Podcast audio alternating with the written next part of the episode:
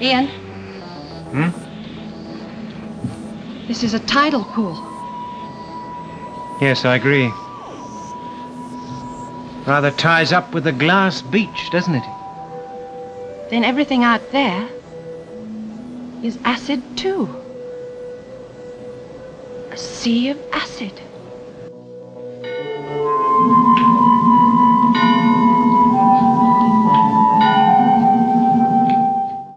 Welcome to Who Worth Watching, where we're working our way through Doctor Who from the beginning to figure out what's worth watching for a modern audience. I'm your host, the guy who spent decades watching my Doctor Who VHS tapes on my 8 track system, wearing them down until they are just stretched out static, and I no longer have any idea what's going on. Guy is here representing normal human beings who live in the future and watch on demand streaming shows in ultra def 4K with super duper Dolby surround. Hello, Guy. Hello. How, Hello. how's your Oh. super duper Dolby surround going? Oh, it's uh, just delightful. So I guide us through the series, and Guy makes the final determination of what's worth watching for normal people. Okay, time to set some context for today's story. It's written by Terry Nation, who wrote the Daleks story and got famous for that and famous for creating the Daleks. A big part of this is that he was deep into the research for a different story he was supposed to write, a historical story. When things went wrong with what they were planning to do, for this story and they turned to him at the last minute and said drop what you're doing we need you to write a new story from scratch science fiction right now and so we did that and we'll see the results of that. Um, i think the scripts were actually coming in week to week so it was one of those situations where they were just going on the fly. Yeah. and one interesting downside of the Daleks was they had done such a great job in the Daleks of creating the environment and the sets and the Daleks that Terry Nation concluded, oh, I can just write anything I want down, and these guys are going to be able to put it on the screen. Yeah. The problem is in the Daleks, it was basically one set, one set of monsters, and they were able to put their whole budget into making that work. Yeah. In this story, Terry Nation gave them like five different, complete different locations, required completely new sets for every single location. So they had to stretch their budget five times as much as they did in the Daleks. And, you know, we'll see. What do you think? Yeah. Pro- probably not. Um, also, he by now knew about the success of the Daleks, and the idea was he was going to create a, the next Daleks. yeah, that didn't work. So that would have been the Vord, I take it. Yep. Right. Who we never ever see again.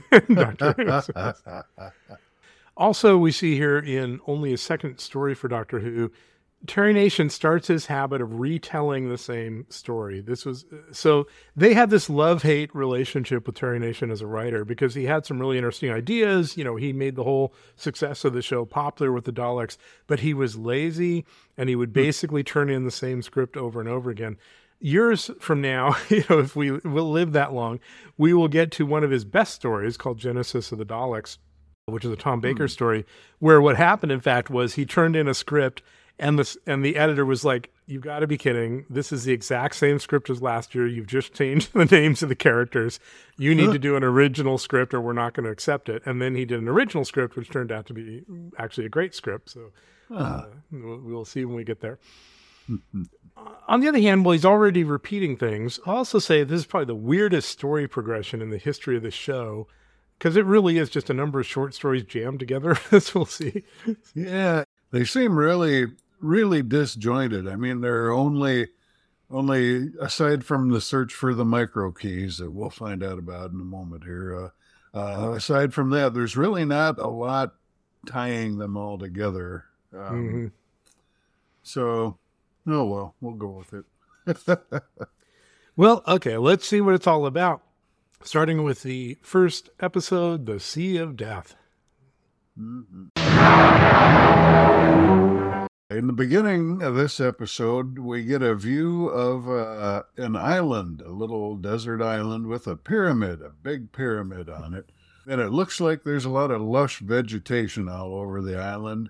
Then the camera begins to zoom in and it becomes clear. Two things become clear. One, what looked like vegetation from a distance is actually just rocks. and what looked like a map painting from a distance is actually a big model. They actually took the time to craft this whole thing uh, in 3D. And the TARDIS, a little model of the TARDIS, uh, materializes on the beach. And uh, it's pretty recognizably a model, but still, I give them points for effort. Right, right. We mentioned before we weren't able to watch Marco Polo because that episode was erased and no one has ever seen it except for photographs of it. And Ian is wearing his costume from Marco Polo and it looks great. yeah. It's that I believe is called a happy coat. Uh, if it's not, then it's very much like a happy coat. Uh, and you'll find many uh, Many local chapters of the Hash House Harriers Running Club have their own happy coat designs. So. Well, now you need to explain what the running club is. well, the, their tagline is um, a drinking club with a running problem. So uh, that's probably enough said about that. Fun, fun place. Most big cities have a have their own kennel of the Hash House Harriers. So worth checking out when they're in town. They're usually open to everybody. But uh, that's all by the by. Uh, I wanted to focus on the happy coat here because it's just a fun little detail. And and until you mentioned it, it hadn't occurred to me. Yes, it probably comes from whatever happened in the Marco Polo episodes that are lost to history. Right, right. And I'm curious. Uh, I I didn't see anything in my research it wouldn't surprise me if the actor said, "Hey, why don't I keep wearing this?" You know, who knows? Because everybody else has regular clothing on, so mm-hmm. technically, there's no reason that he would be the only one doing this. But um, yeah, he might have just been having fun with it, yeah. Mm-hmm. And he keeps it on through the entire story. Um, so Barbara says an inter- the thing that gets a weird response from the doctor which I think is a little insight into the time that this was filmed. They're looking at the monitor at what is outside the TARDIS, and Barbara says, It's a pity you don't have color television. Well, this is in black and white, and I have to assume that that means that color TVs had started to come out, you know, but probably mm-hmm. only uh, people with more uh, disposable income could afford them. Yeah, and the doctor is clearly embarrassed and he makes this excuse. And I couldn't tell what he was saying, but in my research, I, I learned, and it's a phrase I've never heard before. I don't know if you had. He said, uh, the color monitor is hors de combat. Oh yeah, yeah. I, uh, I I have heard that one. It's just out of the running. yeah, it's it, they used to use it. I think it was a French term for people in the field of combat who actually couldn't be combatants. So you might have been um, wounded, or you know, you might be an assistant or something. And mm-hmm. there was actually a whole different set of legal rules for how the conquering country could could prosecute and treat people who were hors de combat. So that was all new to me, but it was just uh. clear that the doctor was embarrassed that he that he didn't have a color television. Yeah. Seems a little odd for for Doctor Who.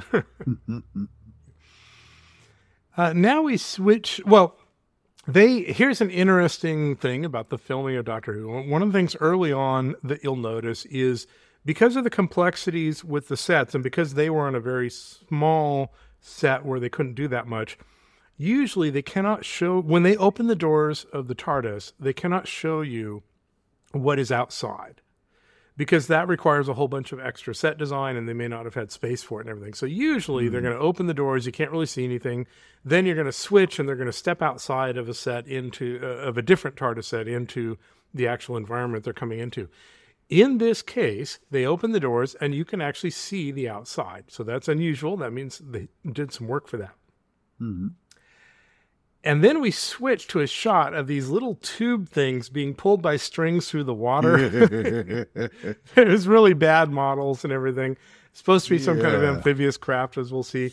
The funny thing is, the whole point of that shot, while you're watching these things be pulled through the water, In the meantime, the actors are all running from the TARDIS set they were in to a different TARDIS set so they can step out into the actual Ah. environment to make to make that uh, illusion complete. Oh, okay. Yeah, that they're covering for the uh, stage shifting stuff. Yeah. All right, but the, the submarines themselves, it is it is as effects go, it's it's kind of crappy because the strings can't even move uh, smoothly. You know, they're kind of jer- jerky, and they're very obviously models.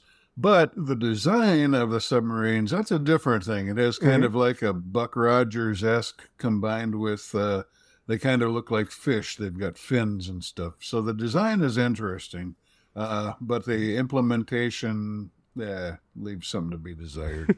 Yeah, and each one appears designed to carry one person, so they're pretty small. right. So the crew goes outside the TARDIS to explore. We've already mentioned that there's these strange rocks. Um, there's a very calm sea. Uh, and here's where you get into one of those Terry Nation already retelling the same story.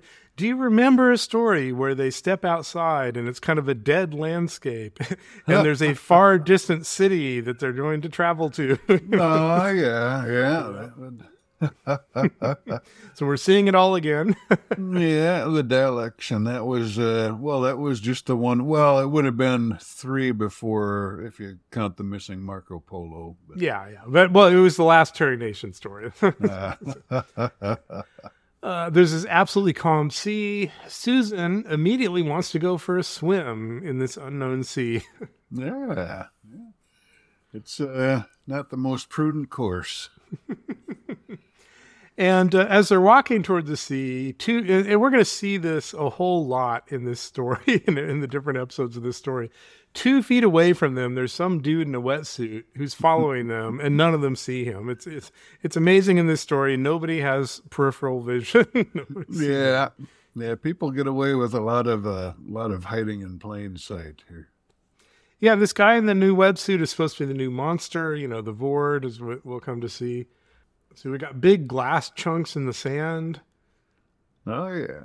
One of the early looks you get at the Vord, it starts off showing you their feet, and they they look like giant swim fins uh, because that's what they are. And I was wondering at first if that's supposed to be monster feet, but I think they're just actually supposed to be swim fins, like Yes, apparently this entire race walks around all the time encased in a wetsuit. Well, It's given the environment, it's understandable, as we'll find out. yeah. So as we mentioned, Susan wants to go swimming. She starts undressing to go into the water. You know what could go wrong? Now here's here's a, a bizarre thing. I swear I've never done this. I don't know about you. The first thing she does is take off her shoes and throw them into the water. Who Uh, throws do- their shoes into the water?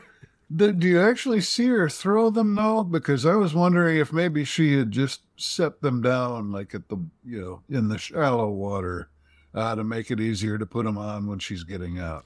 Well, that's, That's the charitable interpretation, so we, we can go with that. It's but the uh, overthinking interpretation. I guess it's lucky that she did because Ian notices that her shoes are immediately dissolving, yeah, and he warns her. And um, rather than her just stopping, this being unfortunately the way they've chosen to treat Susan, she immediately goes into total panic mode, falls into Barbara's arms, yelling and screaming. You know. that's our Susan. So Ian gives Susan his boots. Uh, we'll see this gets to be a little bit weird. And while he's doing that, Barbara realizes this is a sea of acid. Yeah, yeah, the whole sea around the island, uh, because she realizes it's a tidal pool. So at some point in the day cycle, the sea splashes up this far, uh, which is about the time where I would be ready to just head back to the TARDIS and, you know, hit the random destination button and see what Mhm. happens. Um, so then we have another weird moment. The Barbara, Ian, and the doctor are talking about Susan's experience, and we get, you know, it's a Billy fluff, but it's a really weird one where the doctor says, "If you'd had your shoes on, my boy, you could have lent her hers." yeah, I I caught that. After a moment, I, I I knew what he had meant to say, but it's still uh, kind of cryptic at first. So then they walk up to a full size version of one of those models we saw being pulled along. It's basically a glass torpedo. So they say kind of a one man submarine. This leads them to the conclusion that this place is inhabited. Logical choice, or logical conclusion, rather. Mm-hmm. Susan, who apparently now has gone back to the TARDIS to, to get dressed, comes out holding Ian's boots. I don't know why she didn't put them on earlier or while she was inside the TARDIS. Don't know. She then sees some wetsuit footprints, uh, walks by the totally obviously wetsuit guy, and in the meantime, she doesn't bother to put on the boots. I guess she got distracted and she dropped the boots. Her handling of shoe wear in this. Okay, you- am I If- getting this wrong? What do you think? Well, I think if I think she's got like little little black shoes on. I think the boots she means to give back to Ian. I'm not Okay. sure. Okay, again, you are being generous to Susan, but I will, I will give you that interpretation. uh, so she walks by the totally obvious wetsuit guy crouching behind a rock. Yeah. And meanwhile, Barbara, Ian, and the doctor examine the submarine. It had a leak. They find an empty wetsuit inside, and they surmise that the wetsuits are to protect against the acid. And this particular wetsuit got a rip in it, and so the guy who was inside it got totally dissolved. Yeah, yeah, it's a very small slit, so it probably, uh, you know, got in and just sort of s- slowly ate away at him. So one of those Doctor Who horror moments. Mm-hmm. And now Ian suddenly notices the huge pyramid in the distance that we saw in the establishing shot. uh, that that you know faraway city that Terry Nation likes to do. Um, another one where again I will appreciate as we have in the past. Instead of making us trudge through the forest, they jump right there. Susan is already at the pyramid. I notice here that they attempt to do something that worked well, in in my opinion, in the Daleks, where when Barbara and the Daleks first goes into the city, you see this long hallway of these slanted doors, and then there's a, a backdrop that continues as a as a painting that hallway on, and, and that worked really well in the Daleks. They try to do exactly the same thing here. They have a long sequence of slanted doors and and a backdrop continuing them on, and it looks like crap. Yeah, it's not as convincing. Um, and they're they're they're very high. They're like buttresses, you know, up against the side of the building. Uh, so so they're much taller than the Daleks' doorways, and that may have made it harder to make a convincing shot. And then again, uh, going back to the old 12 inch black and white screen, that may not have been nearly so evident to the viewers at home. And uh, while Susan is looking around, there's a wetsuit dude around the corner holding a knife, so we can be scared about that. uh, the other folks return to the TARDIS and see the boots that Susan left behind. And then we're back to Susan and the wetsuit guy. Before he can attack her, he suddenly gets pulled behind a rotating door panel, so he sort of chose the wrong place to lean against the wall. Yeah, and and secret doors, at least in these first three episodes, uh, they're kind of a recurring theme. You're gonna get a good look at a variety of them. Basically you can't lean against any wall without getting spun around. um, so Barbara, Ian, and Doctor have now arrived at the pyramid, and now uh, you know in every story someone has to do this. In this time, it's the Doctor's turn. He says, "Let's all split up," Yeah, because it's worked so well every time before that we all split up in a strange place. yeah, that seems to be becoming a trope of the show. Is, uh, that's sort of the default action. Split up. Mm-hmm. Meanwhile, while they're looking for her, Susan, you know, manages her fall backwards into a rotating door thingy, and of course she screams, being Susan. Doctor then manages to do the same thing. Seems pretty easy. Just pick a door or pick a wall, you know, lean against it. You'll get spun around into it. Yeah. Then Susan is walking in a corridor. There is a completely visible wetsuit guy standing right in front of her, and she doesn't notice him. Uh, I swear there's some kind of invisibility technology in this story that we that we aren't aware of. It could be in shadows. Yep. We'll well, say she's that. not noticing him. A dude in white robes shows up behind her, and she, even though he's behind her, she turns around and sees him. So she doesn't see the wetsuit guy right in mm-hmm. front of her, but she does see the guy who shows up behind her. He then runs away. And well, after he run, mm-hmm. has a this guy has a light outfit, so he's more Yeah. visible. yeah, from behind. I'm just making excuses. Yeah.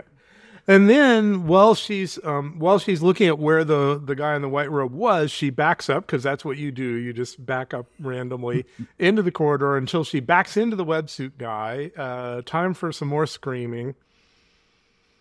But before he can do anything to her, the websuit guy falls down, and it turns out he has a knife in his back.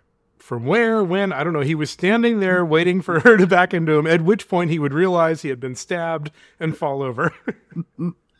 Yeah, it's it's interesting. I mean, to to plot it out in your mind, you know, the the white robed guy goes back around the corner after he's been spotted, and he goes to the other side of the wall where he does the stabbing, and then right afterwards he comes right back around the corner to get his recognition. I guess.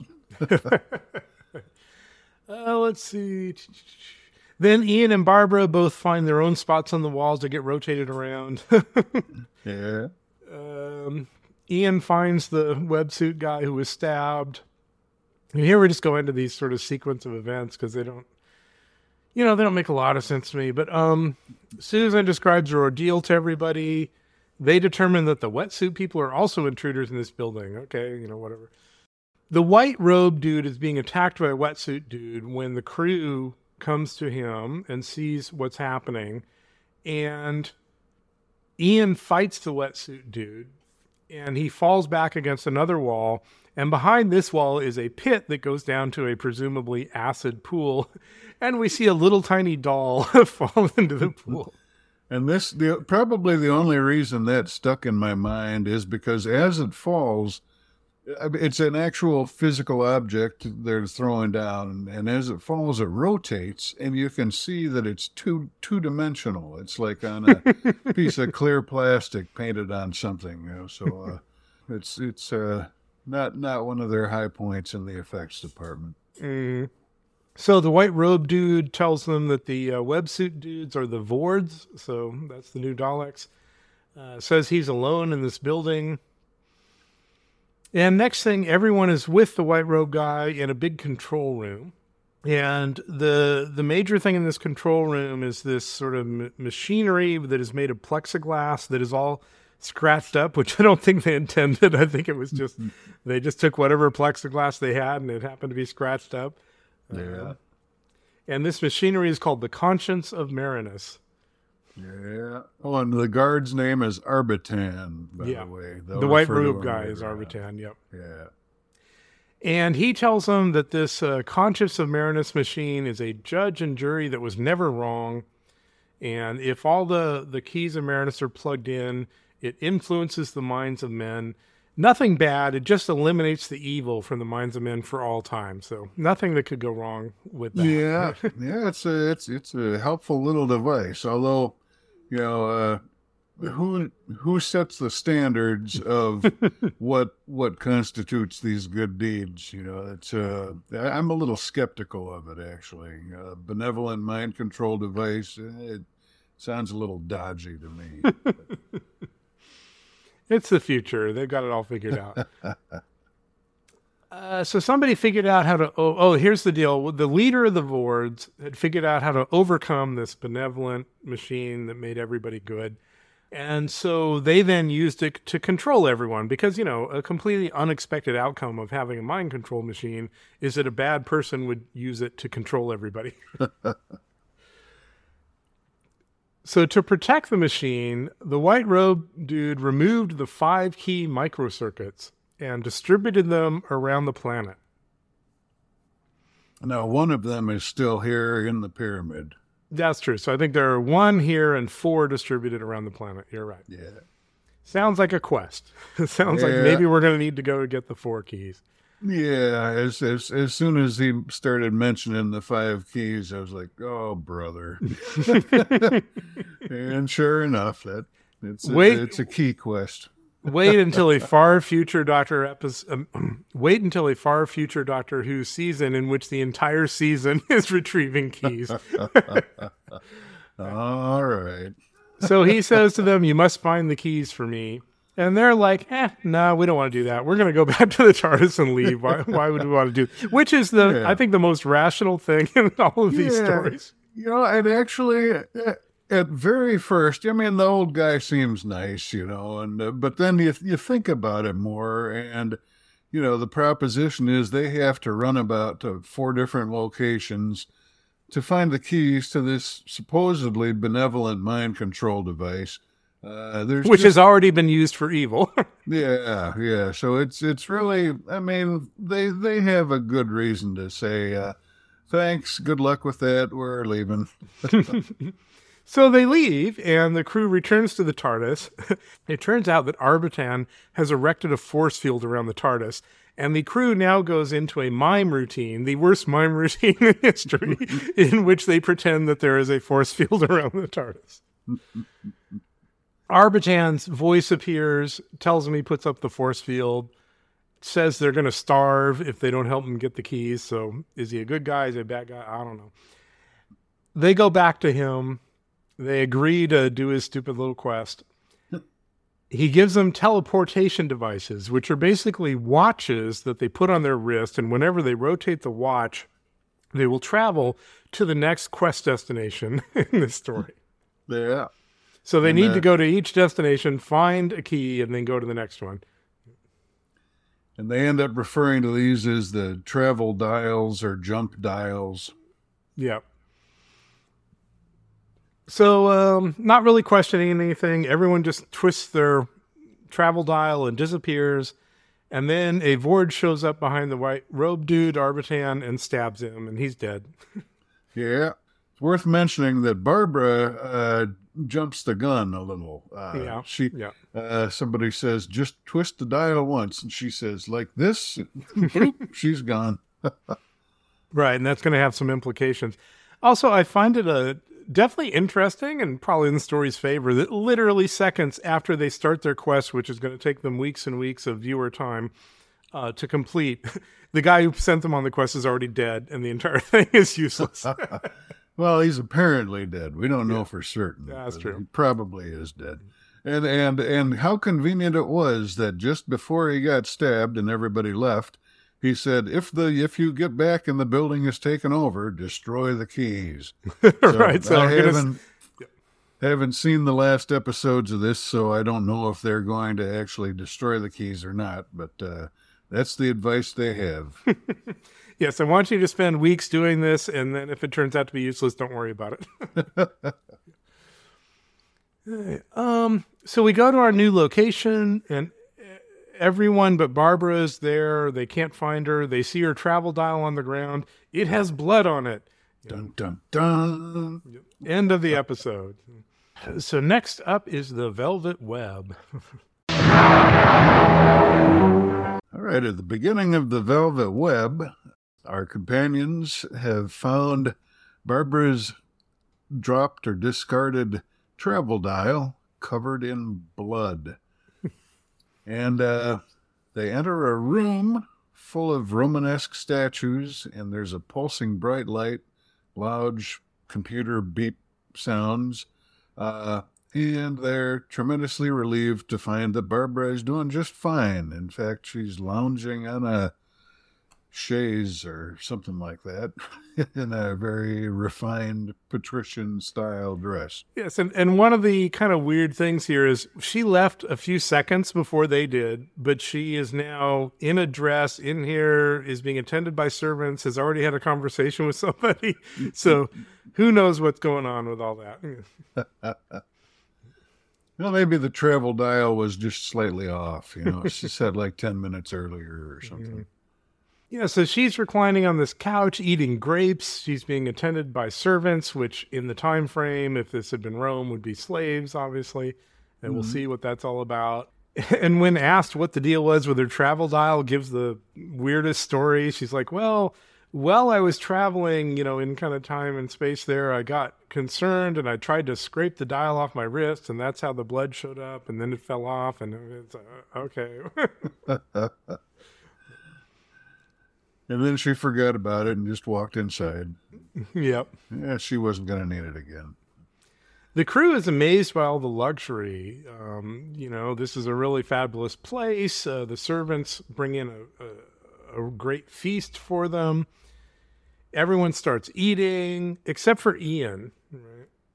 And although at first, and I want to mention this line because it kind of entertained me. It's not a hugely funny line, but uh, he says, uh, "Perhaps if your Majesty will stop ho- hogging the grapes, we can all have some." he, he, says it pleasantly. He's just giving Barbara a little, you know, good-natured ribbing. Uh, but it, I liked it because it's, um, you know, it it seems to show the evolution of a more casual acquaintance. Uh, mm-hmm. You know, where they're they're not they're not just co-school teachers; they're mm. you know fellow traveling companions. Um, but then, yeah, yes, there's going to be does... some interesting questions about that in future stories. oh, okay, very good. Yeah, and then uh, this is interesting because only is, everyone else is really happy to accept this fabulous place and this great food, and they start chowing down. And Ian refuses to. He's the only one who's skeptical. And and I love the lines he says here. He says, "I haven't been shown the menu," and first that's a little confusing. Like the food is right in front of them. What do you mean you haven't been shown the menu?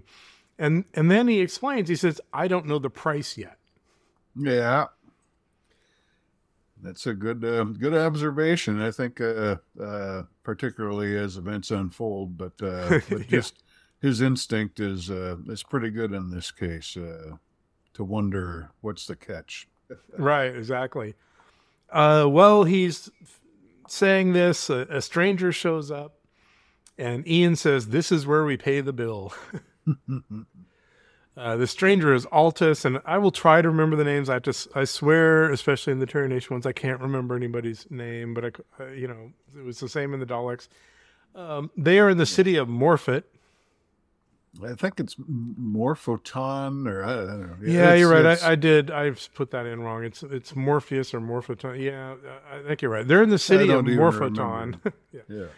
And Altos tells them, Our people are the most contented in the universe. Nothing is denied to anyone. You just have to say what you want, and we'll give it to you. No problem at all. Our one wish is to fulfill your every need. That's a direct quote I wrote down. Always nice when you can find that. So now we're in Wizard of Oz territory, and literally everyone starts asking for what they want. yeah. So Susan wants a dress to be made from a silk she's seen here. And kind of a funny thing about this, uh, Carole Ann Ford, who plays Susan, she liked her Marco Polo dress so much that she bought it from the production. Oh. And William Hartnell, who plays the doctor, thought this was really dumb because he's like, we're actors. We never know when we're going to get a paycheck you're buying this ridiculously luxurious dress when who knows when your next paycheck's going to come. You know, that was his. Uh, and of course, he probably went through the Depression and World War oh, II sure. and all that. So, yeah. Yeah. Uh, but, you know, in the uh, character, the doctor, gets in on this and he's like, you know, what I'd like is a really well equipped laboratory with every conceivable instrument. oh, yeah. It's a good wish. And, and he gets it in a yeah. way yeah, yeah, no problem. Uh, then Altos tells everyone they should go to sleep, and they immediately start getting tired. You kind of make think maybe what they were eating contributed to this in some way. Ian is still skeptical. Before everyone falls asleep, he says, Did you notice that man's eyes? He didn't blink once. little ominous foreshadowing there.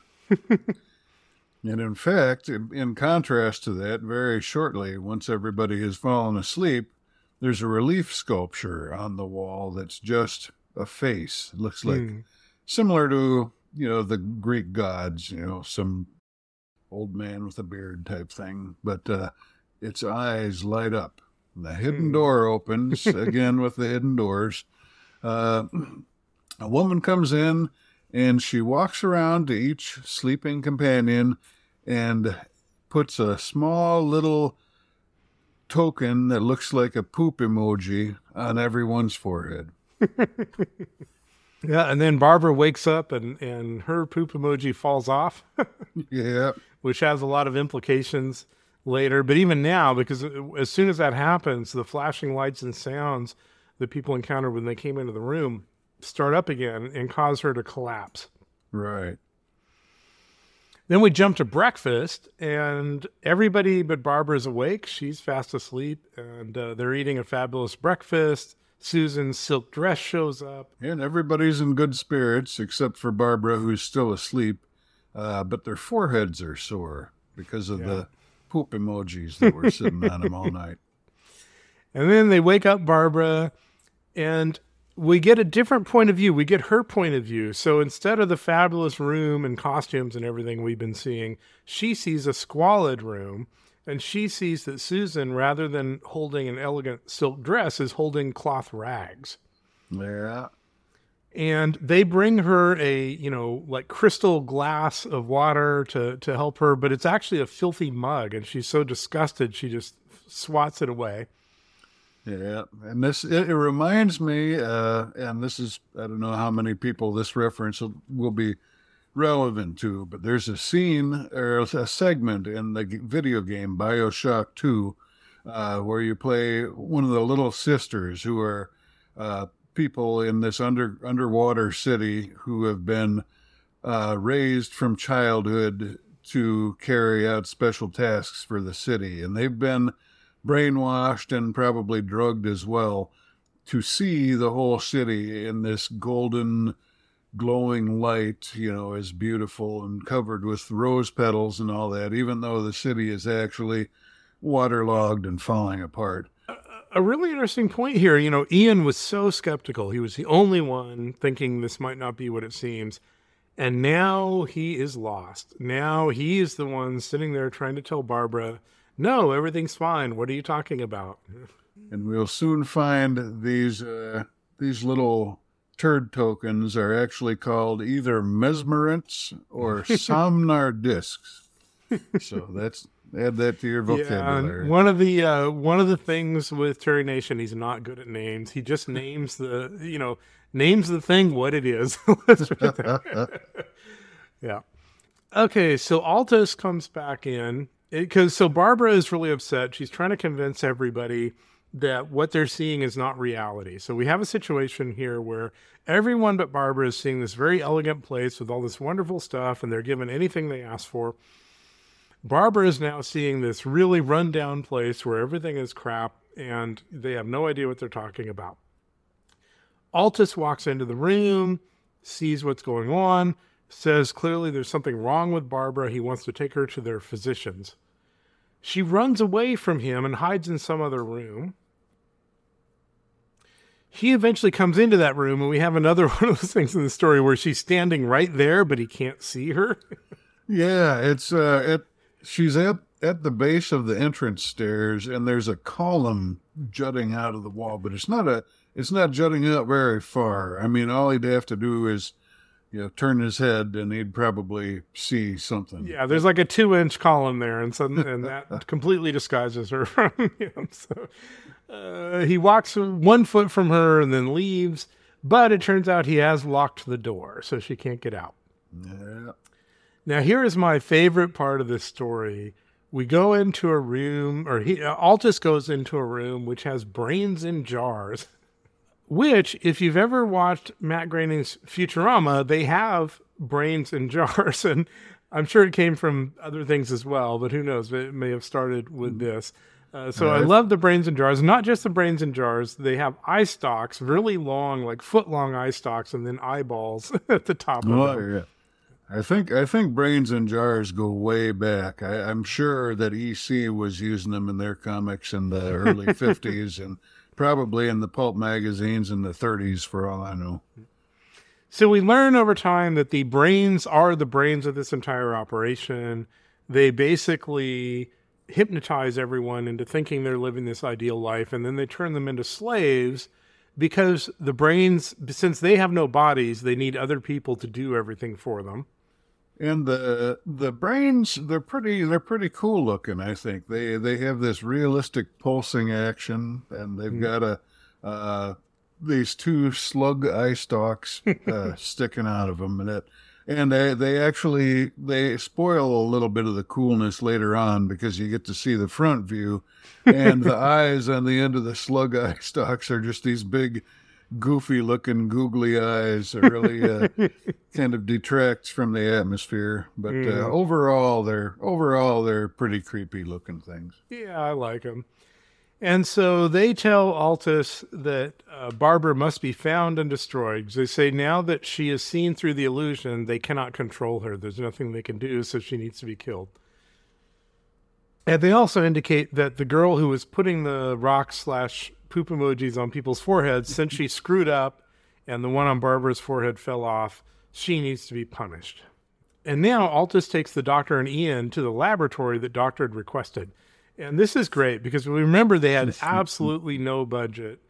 And so in this case, they walk into an empty room with a with a really uh, crappy table with a really really crappy mug on it, and that's all they show you. But you know that Ian and the doctor are seeing this fabulous laboratory, and they're completely impressed by it. And the amazing thing here then is it totally works because they didn't have to spend any money showing you a real laboratory, but they make it work in your head, like you know what they are seeing. Right. Yeah, it's a it's a it's a fun little scene. Know, the doctor holds up this grody old mug and he says something like, "Ah, I can use this instrument to repair the TARDIS." Yeah. Good luck, buddy. yeah. So then we're back to Barbara in her locked room, and uh, the girl um, who put the rocks on people's heads is shoved into the room. The door is locked again. Turns out the girl has one of the Marinus keys around her neck. And Barbara asks her about this, and she's confused. All she knows is that a guy named Arbinen sent her here. She can't really remember who he was she only knows she has the key because when she came here she asked for it and really wanted it and so the brains gave it to her. And but she's very confused and disoriented. And then we're back to the brains room. And one of the interesting things again about the budget it, and it worked in this case i think is because the in, whenever you're in the room with the brains there are no walls. They just had black curtains because they had no budget to make walls. Oh, was, yeah. That was how bare bones they were and yet because you're in this weird room with these brains it works fine that everything around it is black right Yeah, yeah. The darkness adds a little little bit of sinisterness. I think. And the brains indicate uh, that their plan is to send the men in the team to work parties and to make use of the doctor for his brains. And they're going to turn Susan into one of these assistant slash slaves. And we're back to Barbara. Altos comes in. She tries to hide, but she makes a noise. They get in a fight. While they're fighting, the girl knocks Altos out. It's Sabetha. Yep. Yeah, we find out that's her name. Yep, Sabetha. Um, Barbara leaves the room, finds Ian, but it turns out Ian is no longer Ian. Uh, So he's essentially a zombie. He doesn't recognize her. He grabs her and he takes her to the brains. And they tell him to kill her. So he starts to strangle her. but she resists, which uh, I, I, I, it wasn't exactly clear. Maybe I wasn't paying enough attention, or maybe it happened too fast. I mean, I'm not the fastest observer in the world, but uh, somehow she turns the situation around in an instant, and uh, Ian is suddenly out of the picture or down for the count for a moment at least. And she starts smashing all the slug domes. Uh, so problem solved. Well, interesting thing here, right? She smashes one dome. She doesn't smash any of the others. She just hits the table in front of them. And at first, I thought they must have told her not to smash them in case they needed to do multiple takes. But in my research, apparently she was supposed to smash all of them. One person's theory is that the thing that she was swinging, which was, I don't know, some piece of leather, or, you know, it was hard to see what it was. Um, When she smashed the first dome, it's it sort of broke apart Mhm. and so she only had a part of it and she didn't want and, and the theory here is she didn't want to hit the other glass domes because she was afraid she was going to hurt her hand because now it was a very Sure. small thing so she just smacked the table Right? so, so if you watch carefully she smashes one thing and nothing else gets smashed she's just flailing around but once she does the once she has smashed some domes the spell is broken ian is back to normal and all of a sudden, we jump to a later scene, and apparently outside, uh, a mob is torching the city because the entire mob that have been hypnotized has now come to their senses and they're pissed off. and the crew is ready. To, so they now have the key because uh, Sabetha, the girl, had it around her neck. So the crew is ready to move on to their next quest destination, and Altos and Sabetha are going along with them. And here we get the announcement from the doctor that he's jumping ahead like two steps in the quest. and what this means is William Hartnell is getting a two week vacation. All right, that uh, that that accounts for that. There. yeah, so he's going to uh, be gone for a while, so that's why he's jumping ahead. Yeah, it's kinda. Altos Altos remembered that one of his associates, Eprin, was sent to the fourth key, and it was sent to a place that's a well-ordered society. And the doctor loves the sound of that, so he says, "I'm going to go there. I'll meet you all in five days." And then Ian Ian asks for two more, so it's five or seven days. We're not Yep. sure yet. Yep. And then uh, Susan kind of impetuously pops off first, um, and she lands in a forest with strange sounds. Have you heard this before? and, uh, and she freaks out and screams. It's like, okay, Susan in a forest screaming. Yeah, I never had that before. This time she has hands over her ears and she's yelling, "Stop it! Go away!" yep. And we're at the end of the episode. Next episode, The Screaming Jungle. Episode 23, or episode 3 of The Keys of Marinus, The Screaming Jungle. The others show up, and Susan is there covering her ears and telling them all, warning them all, stay away. But they don't know what the hell she's talking about because while she was covering her ears, the sound went away. So she's looking like an idiot here. And she reveals that she she jumped early on purpose because she doesn't like to say goodbye. You know, a little interesting character aspect of Mhm. Maybe not a good strategy, though, but.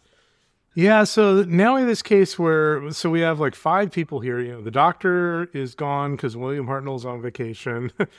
uh, we have Ian, Altos, and Sabetha. Sabetha, uh, yeah, Sabetha, and Barbara and Susan. So Ian, Altos, and Sabetha decide to go and explore more and leave Barbara and Susan behind for their own safety or something. And Barbara and Susan have an interesting discussion about this because Barbara is a little irritated at Ian being protective of them. But mm-hmm. Susan thinks, you know, it's not bad, and she kind of appreciates him doing that. yeah, so it's the it's an timeless conflict, you know, the paternalism versus protection, you know, uh, what's too much and what's what's not enough. And now we have, to me, oh God, Barbara asked Susan to talk more about why she was screaming. and, and my note here is, why, oh God, why? I do not want to hear more about Susan screaming. And it's I actually wrote down a quote when she describes the sound she heard. She she calls it tapping and whirring, all mixed up with a lot of screeching.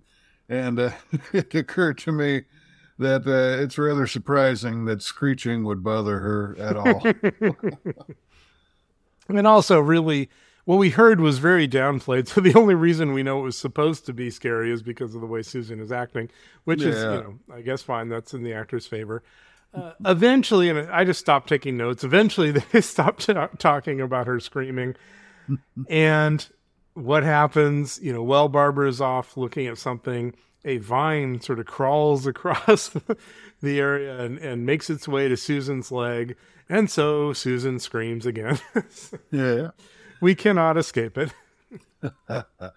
And Barbara comes over to help, and she thinks it must have just fallen on her. And I wrote down the quote from her It couldn't bo- move by itself. You know it couldn't. Which, coming from a lady who, like 20 minutes ago, killed a bunch of brain slugs and domes, you'd think at some point she'd start expanding her notions of what's possible. Well, and not only that, the entire previous story was about nobody believing Barbara when she was trying to tell them about what the reality was. And so now, she, and, and again, I'm not the first person to think of this, but now she immediately turns around and doesn't believe Susan. Yeah. So Barbara starts like trying to find a way through some vines and plants to see if she can see anything. She parts some of them. She sees a strange statue at the end of a of a hallway, essentially. And this statue is a statue, but it has human arms sticking out of it. And this comes back to the budget, right? Basically, Right. they were supposed to have these arms that would close around someone who got near the statue. And the designer, Ray Cusick, said, Well, since we have no money to design mechanical arms, let's just stick human arms in there. and after that, people have tried to excuse this by saying, you know, there are different mythological and other and paintings and things that this resembles, but it was a budget thing. and it's not bad, you know, I, I don't think, see anything wrong with that. I mean, it's you know, it's forgivable. Yeah. Yeah. And it's it's interesting to me at least that this is a very this is a very archetypal scene because you know you look at the jungle, the temple, the tunnel that leads to an idol, and that's Mhm. Raiders of the Lost Ark, Mhm, and of mhm. course that's based on the whole uh, you know cliffhanger serials that go Yeah. back to the 30s and you know bef- before that in writing. Uh, so it's you know they're drawing on some old old time tropes here. Absolutely, absolutely. Uh, you mentioned the arms are forgivable, but here's not what's forgivable. Barbara sees the key like glued onto the forehead of this statue, which is much higher than her, and she immediately runs to the statue, climbs up it, and starts trying to pry off this this key. So while she's climbing up this statue, trying to get to the key, Ian and company show back up again, and they see what she's doing. And Ian yells at her, "Don't do it!" And she's like, "No, no, no! I, I'm totally fine. I'm going to do this thing." And so, of course, as she's grabbing the key, the statue human arms grab her, and the statue flips around, and she disappears behind the wall. Yeah. Another another one of the secret doors of Marinus. Yep. And then the team explores and they find the key on the ground. So now they have the key, but they don't have Barbara. Of all of them, Ian is the only one who cares about getting Barbara. And I'm going to mention this is again a theme we've seen. I don't know, maybe this is the third time where Barbara disappears and Ian is excited about getting her. And that's, I mean, that's understandable. Uh, I mean, especially if, Ian's a bachelor, uh, Barbara's literally the only woman in the world. Yeah, yeah, that could be the reason. Now the team debates. They say, well, she had her travel dial, so maybe she used it to escape, and it would be, since we already have the key, it would be a waste of our time to try and find her. We should all just go to the next quest location. So everybody else starts to pop off, but then Sabetha, who was handed the key that they found, takes a look at it and realizes it's a fake. And she tells Ian that it's a fake. And we have a kind of weird thing here where Ian says, Well, I guess you better travel to the next quest location and let everyone know it's a fake, and I'll go find Barbara and the real key. Now, wouldn't it be good for him to have another person to help with this instead of sending them off? Yeah, yeah, you would think so. I mean, pretty much every time they've split up in the whole in the whole show so far has been, yeah, you could argue against it. I don't see why this should be any exception. So Ian goes and intentionally gets hugged by the statue and flips around the wall. And he comes into this room with some vegetation. We see a apparent statue of a knight with an axe. Yeah, he looks a lot like the Black Light or Black Knight from uh, Monty Python's Yeah. uh, and the Holy and the Holy Grail. And there's going to be multiple Monty Python references as we go along. So now Ian moves forward and he happens to step on a loose stone. And when the stone goes down, the statue very slowly and loudly moves the axe up to chop him. And in spite of all of the noise, Ian has no idea what's going on. Barbara's on the other side of the room and she yells at him and he rolls out of the way and this very very slow moving axe comes down where he was and he has escaped. Uh, i describe it as the worst trap ever. Although if it had hit him, it probably would have left a mark. yeah yeah if he hadn't listened to the noise and hadn't watched this thing spending 30 seconds trying to chop him. Um, so then Barbara and Ian spend a whole bunch of time looking at the plants in this room and not really doing much. Ian kind of wanders off. A plant starts to creep down toward Barbara's shoulder, but nothing happens from that. then we switch to a stranger in a room, and he opens a door that's behind Barbara and, and disappears. She notices the open door. She walks into a hallway. So she doesn't stop. She doesn't get in. she doesn't say anything. She just immediately walks into this suddenly open door because, you know, what could go wrong? well, meanwhile, Ian had gone to look to, for something to bust the door down because it, it had been locked. And as soon as he left, the hermit came and opened it up. Right, right. So she walks into this hallway and immediately gets trapped in a net that gets thrown around her, and she's on the ground, rolling around. And now we truly see the worst trap I've ever seen because uh, literally I had to stare at this to figure out what it was because you're you're looking at these shot and there's sort of some sticks laying on a black background and it takes a while to realize oh these are supposed to be spikes coming down toward her. Yeah, yeah, I, uh, I I recognized them pretty quickly, I think, but uh, yeah, they're they're interesting spikes because they're they're actually trident shaped. So somebody somebody took some time to make three pronged spikes. So these are coming down toward her very very slowly. So someday she's going to be impaled by these little spikes.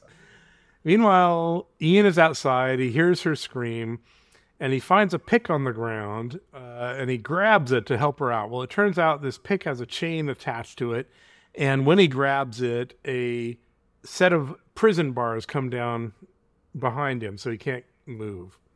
Barbara is back in the room. She doesn't roll away. She doesn't do anything. She she stays where she is, so the spikes can keep coming down very, very slowly toward her.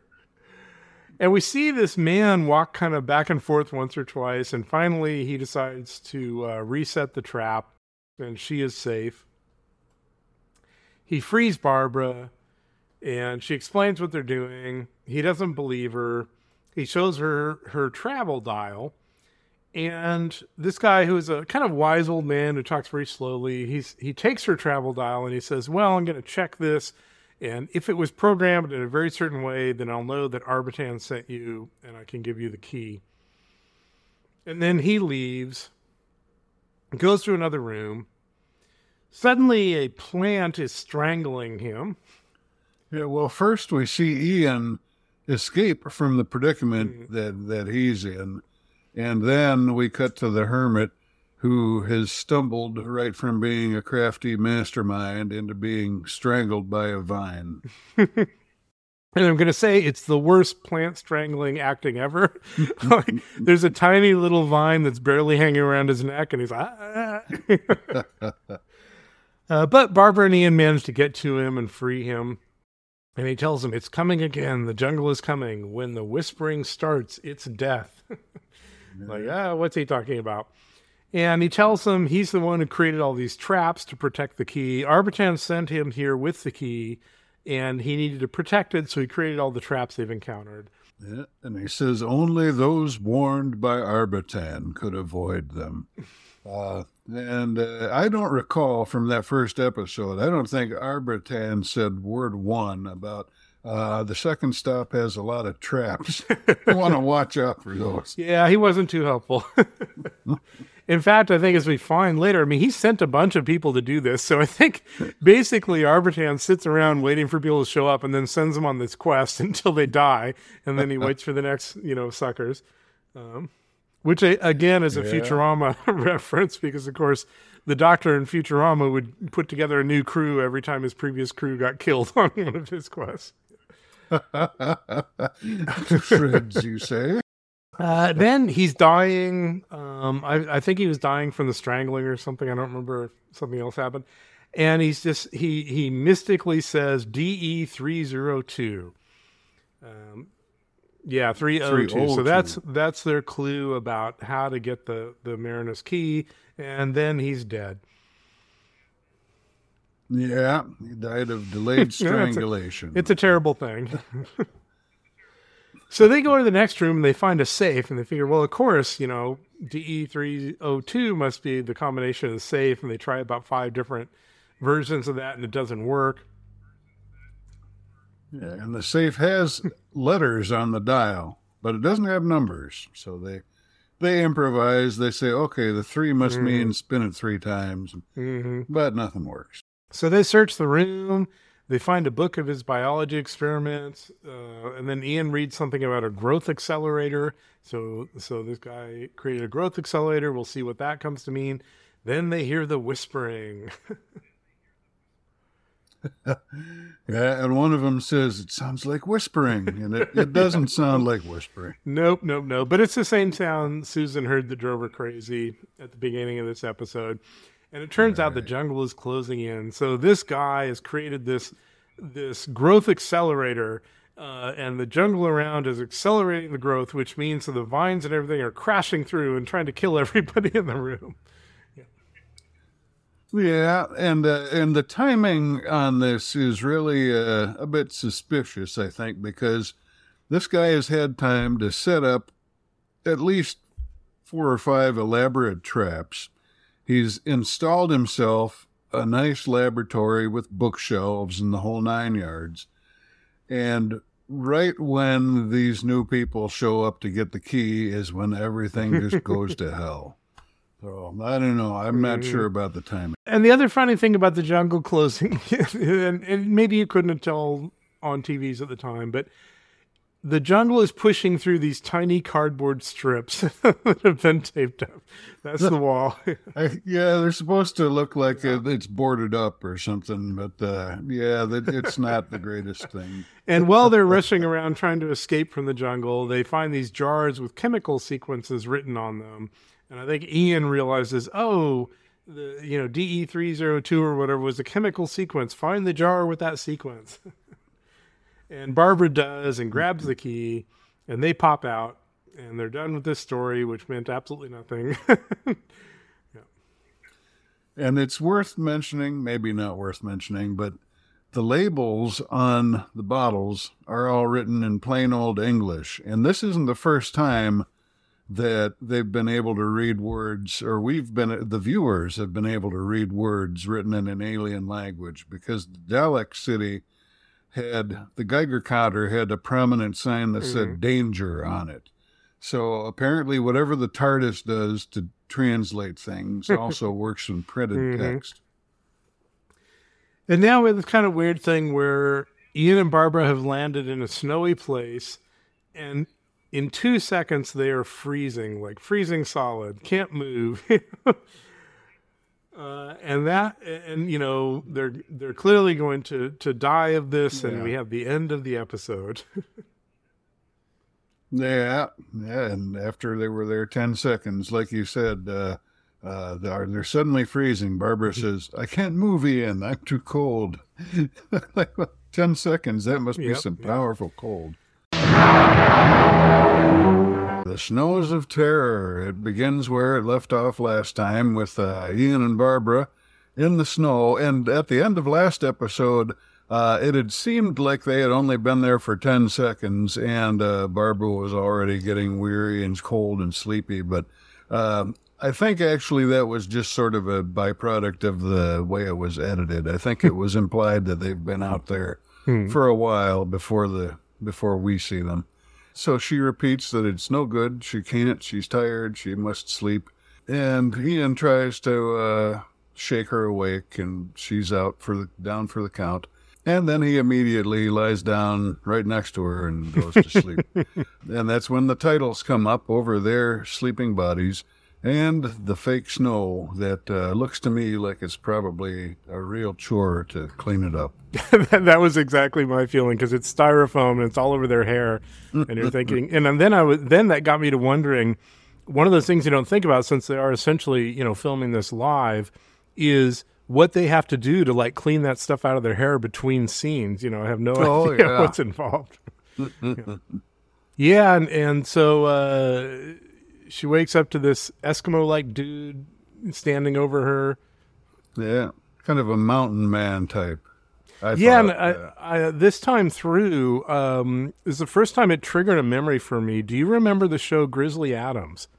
from when we were I a kid. I remember the name of it. That's about all I remember. I was obsessed with this show as a kid. They call me Mad Jack. And if there's anybody in these mountains that knows the real story of James Adams, that'd be me. So I'm putting it down in writing just the way it happened in hopes of setting the record straight. Now, my friend Adams was accused of a crime he didn't commit. So he escaped into the mountains, leaving behind the only life that he ever knew. Now that wilderness out there ain't no place for a greenhorn, and his chances of surviving were mighty slim. Weren't no time at all for he was beaten down, ragged, and nearly starved. Long about then, he come upon a grizzly bear cub, all alone and helpless. Now, Adams knew that little critter couldn't survive without his help, so he started right down that cliff, risking his own life to save it. now that cub took to Adams right off. And that was when he discovered he had a special kind of way with animals. They just come right up to him like he was a natural part of the wilderness. But that bear cub, he was extra special. As he growed, he became the best friend Adams ever had, and together they became a legend. So, uh, as we will see, this this dude uh, that she's encountered is the opposite of Grizzly Adams. Uh, he's sort of the, the evil Grizzly Adams. And uh, the other memory I have is when I was like eight or something, our teacher wanted all the students to write a note to the local TV station, you know, whatever note we wanted, we had to, to write something to them. And so my note was a suggestion that they play Grizzly Adams every day. So that was Ah, good I- I- suggestion. yeah, I'm not sure they took my advice. Oh, one thing before we go deeper, there's one other point that just came to me this morning about the snow. Uh, you'll note that the snow is not eating through Ian and Barbara. So, my theory, which is probably drastically overthinking the whole thing, is that the acid sea from the first episode is probably an, an anomaly. It's probably like the Great Salt Lake or something like that. You know, it's just Yeah. a localized area. Uh, there is a concept in fandom, especially Doctor Who fandom, called Doyle versus Watson, or Doyleism versus Watsonism, I think it is. Oh. And what it means is, you know, Watson was the fictional narrator of Sherlock Holmes stories, right? So if you're a Watsonian, whenever you see something like this, you come up with an in story reason for it. Hmm. If you're a Doyleist, um, you're looking at it from Arthur Conan Doyle's point of view as a writer. So, so the example of this is when he killed off Sherlock Holmes. The Watsonist has the, you know, Sherlock Holmes died for this reason, etc.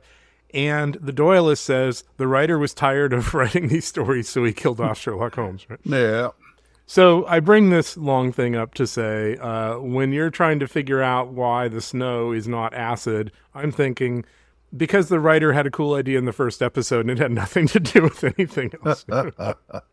Sounds about right. Yeah. Yeah. okay.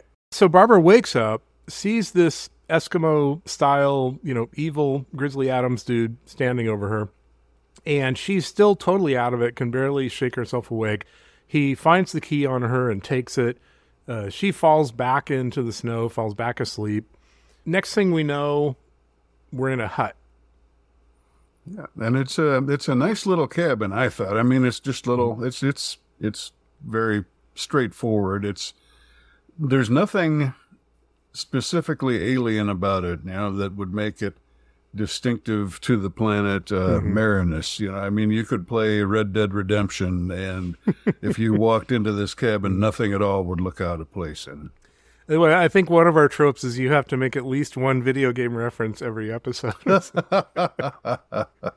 which is appropriate. I mean, I, I am also a big time gamer, but uh, uh, I'll leave those references for you. Barbara wakes up. Ian is apparently asleep on the floor, and she's very cold.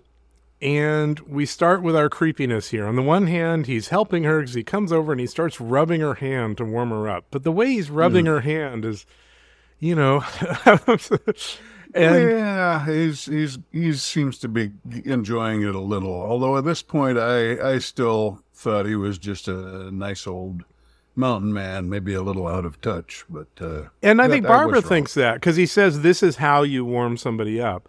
And then when Ian wakes up, she goes over to him and starts rubbing him the same way. And I'm like, who boy?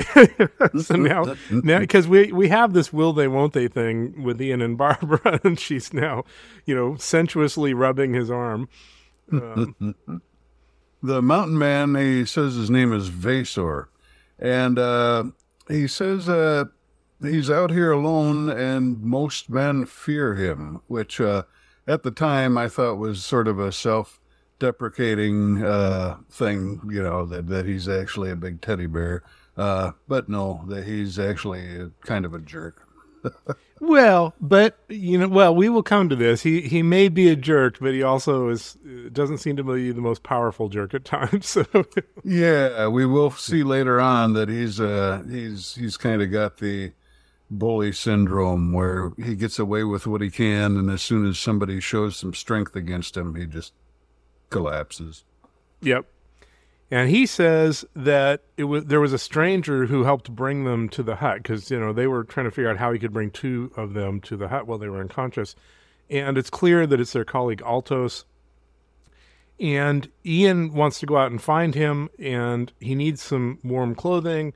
And this guy is not going to give up warm clothing. Which now here I'm going to say I'm not going to blame him. I mean he's out in the middle of you know snowstorms and everything, and he doesn't have much. And suddenly this stranger wants to take off a- with a bunch of his valuable furs, and Yeah. so I don't blame him for wanting a trade for that. Um, No, sure. and the only thing Ian has is this travel dial. So he trades that to him, which is obviously means Ian's pretty serious because that's his only way out of here. Yeah. And in theory, maybe he could come back and and do the undo the trade later. Yeah, they don't Right. really. Presumably, he that. thinks he's going to do that. Yeah. Barbara stays behind. Uh, you know, I don't know any women in my life who'd be like, yeah, I'm going to stay here with this weird, creepy guy, but I guess she hasn't quite tuned into that yet. Yeah. He does really at first. He comes across uh, fairly pleasant, all in all. Uh, to me, Except at this point, as soon as Ian leaves, he locks the door and he goes back to her and he starts like rubbing her shoulders or something. And he's very, very physical with her. And so it's pretty clear, you know, what's up. Yeah, he puts his hand on her shoulder. He says, "Now we're alone," and uh, it's a little little bit uncomfortable. He doesn't leave his hand there on her shoulder long, but uh, it's still uh, a little creepy. And then uh, shortly after that, he says, "We must fatten you up, eh?" Which now that's really starting to get creepy. And uh, even at this point, I was thinking, okay, this is misdirection. Uh, he's actually going to turn out to be just a you know clueless mountain man who uh, is un, unaccustomed to dealing with people. You know. So now, honestly, I think we're switching into Cormac McCarthy stuff here. where, you know, remember in the road, this father and his son are traveling, and they reach this house, and they find out that you know they're keeping this basement full of people where they eat their body parts one by one.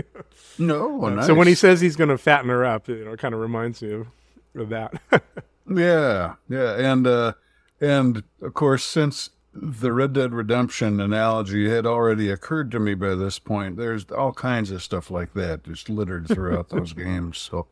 So yeah, my my thoughts were rapidly taking a turn for the dark. Also, Hey, so we get we're outside, and Ian finds Altos unconscious, and as he's uh, you know, turning him over and figuring out what's up, he realizes he's been tied up.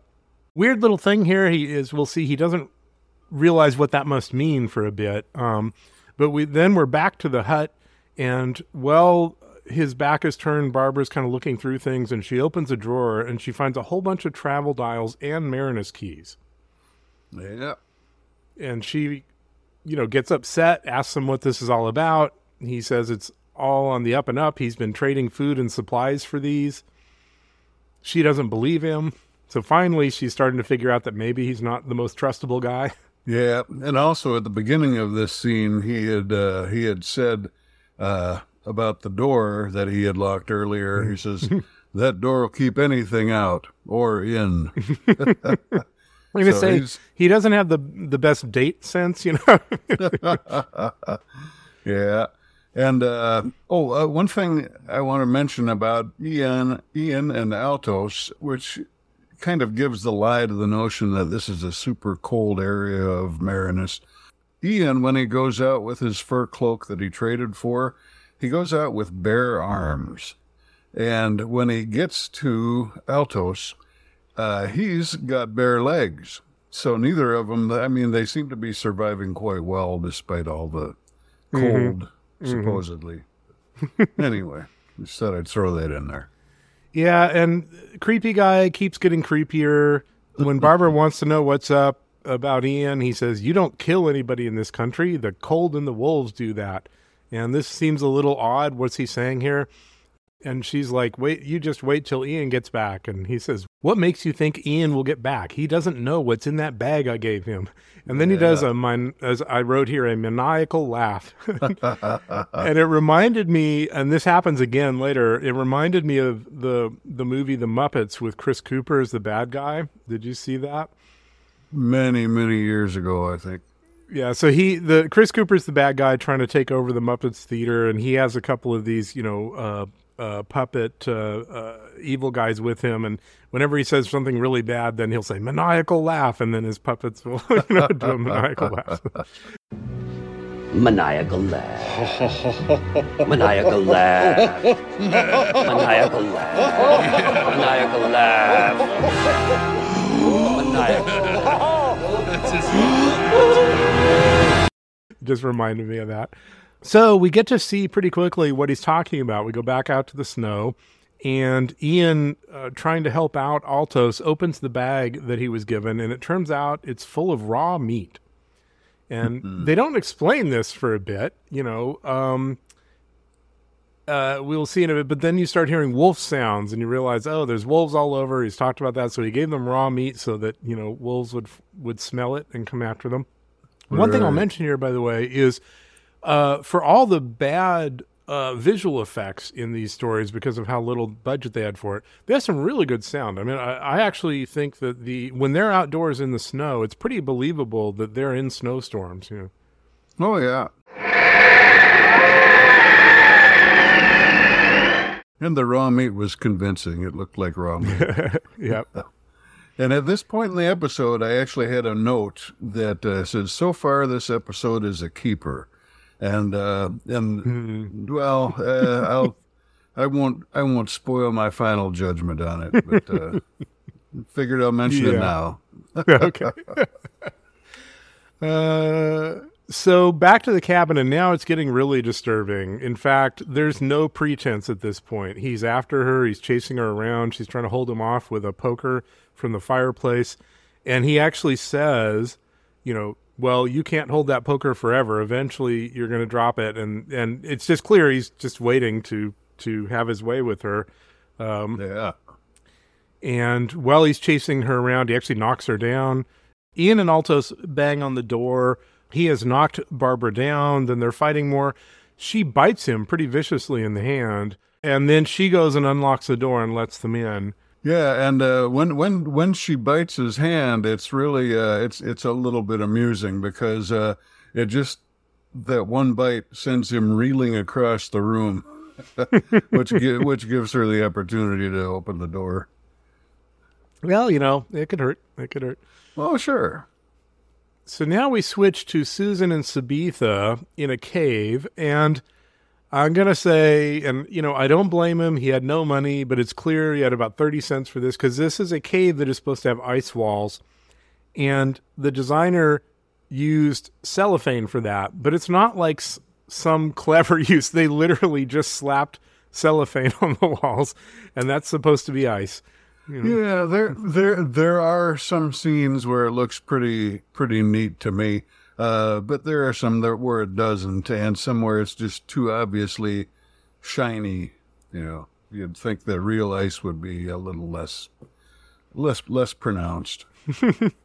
So I guess what happened was Sab- Susan and Sabetha had met the Eskimo dude, and he had brought them to this cave and then left them there, and, and you know took their their key and everything, and and their travel dials.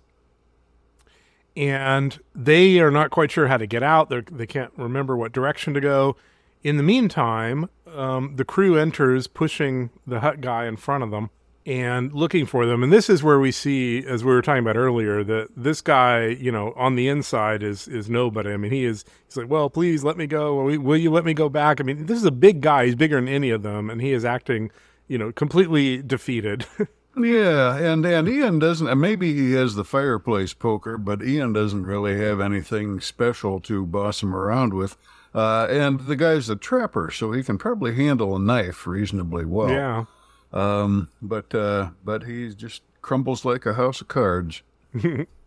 They reach a, a rope bridge, which is the most pathetic rope bridge ever. Uh, something that uh, you know, there there's an interview from the designer Ray Cusick that we're going to be using later, and he talks about this, and he said it was the this bridge was the one time that Verity Lambert even called him out and said, "This is so bad.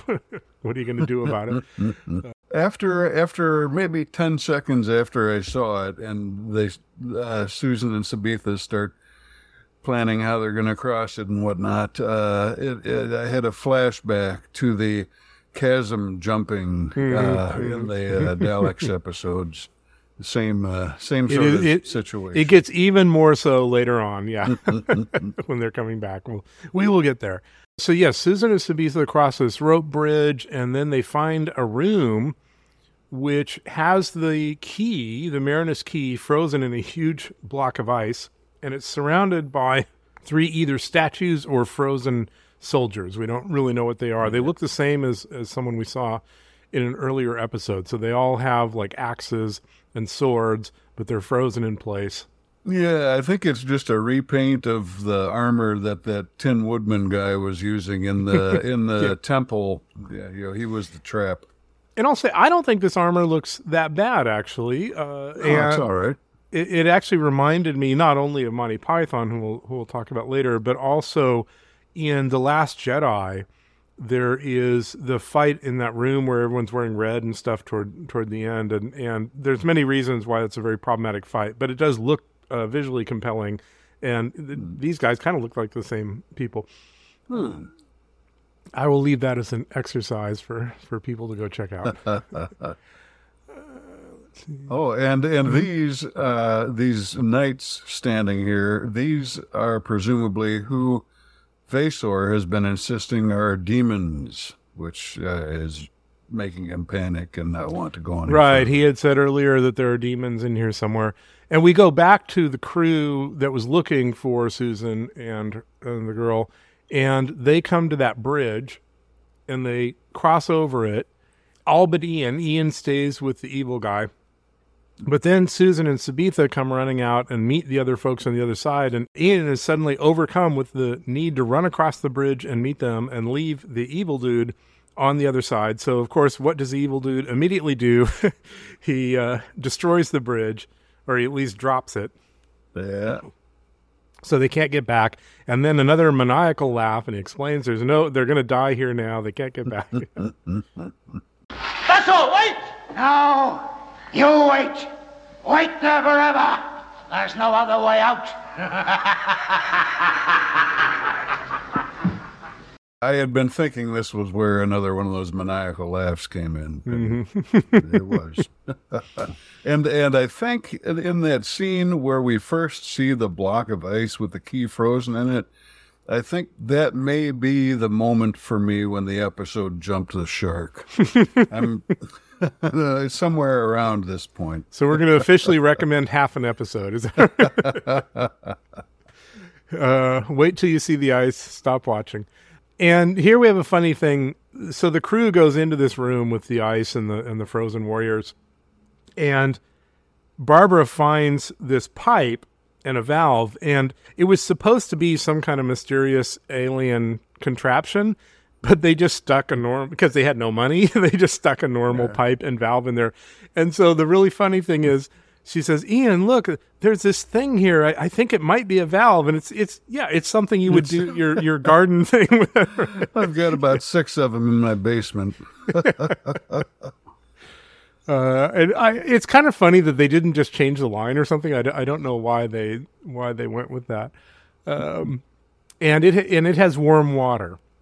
So the whole puzzle to this room is you need to to spend two seconds finding the pipe that has warm water. uh, it's connected to a volcanic spring, they assume, and so she opens the valve to let the water come out.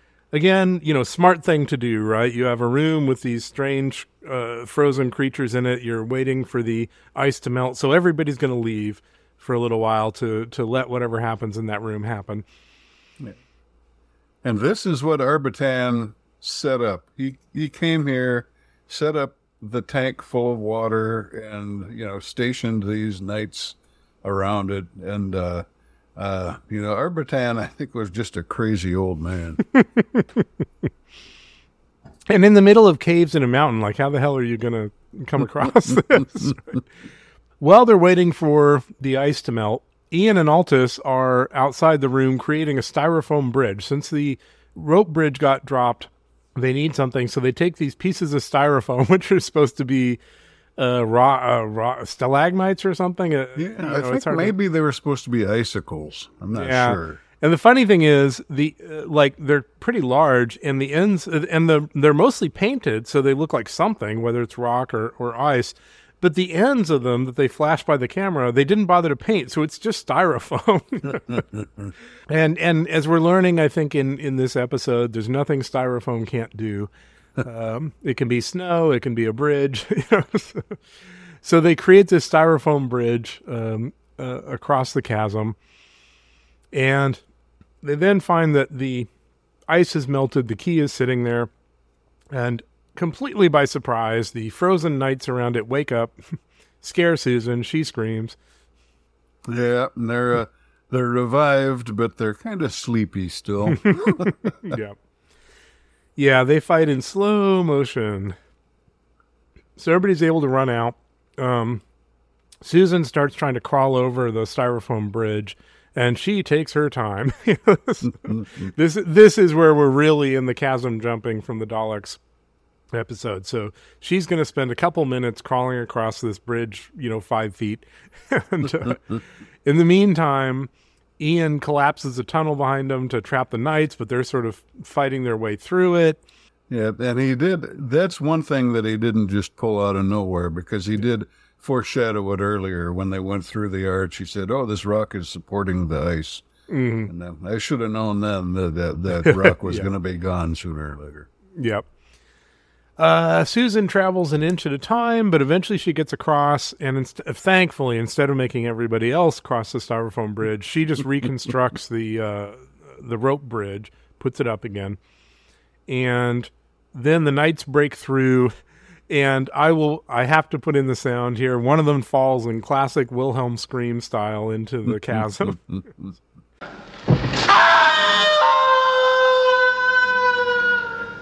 And all of a sudden, we're back to the hut. The entire crew is back at the hut, and they break in.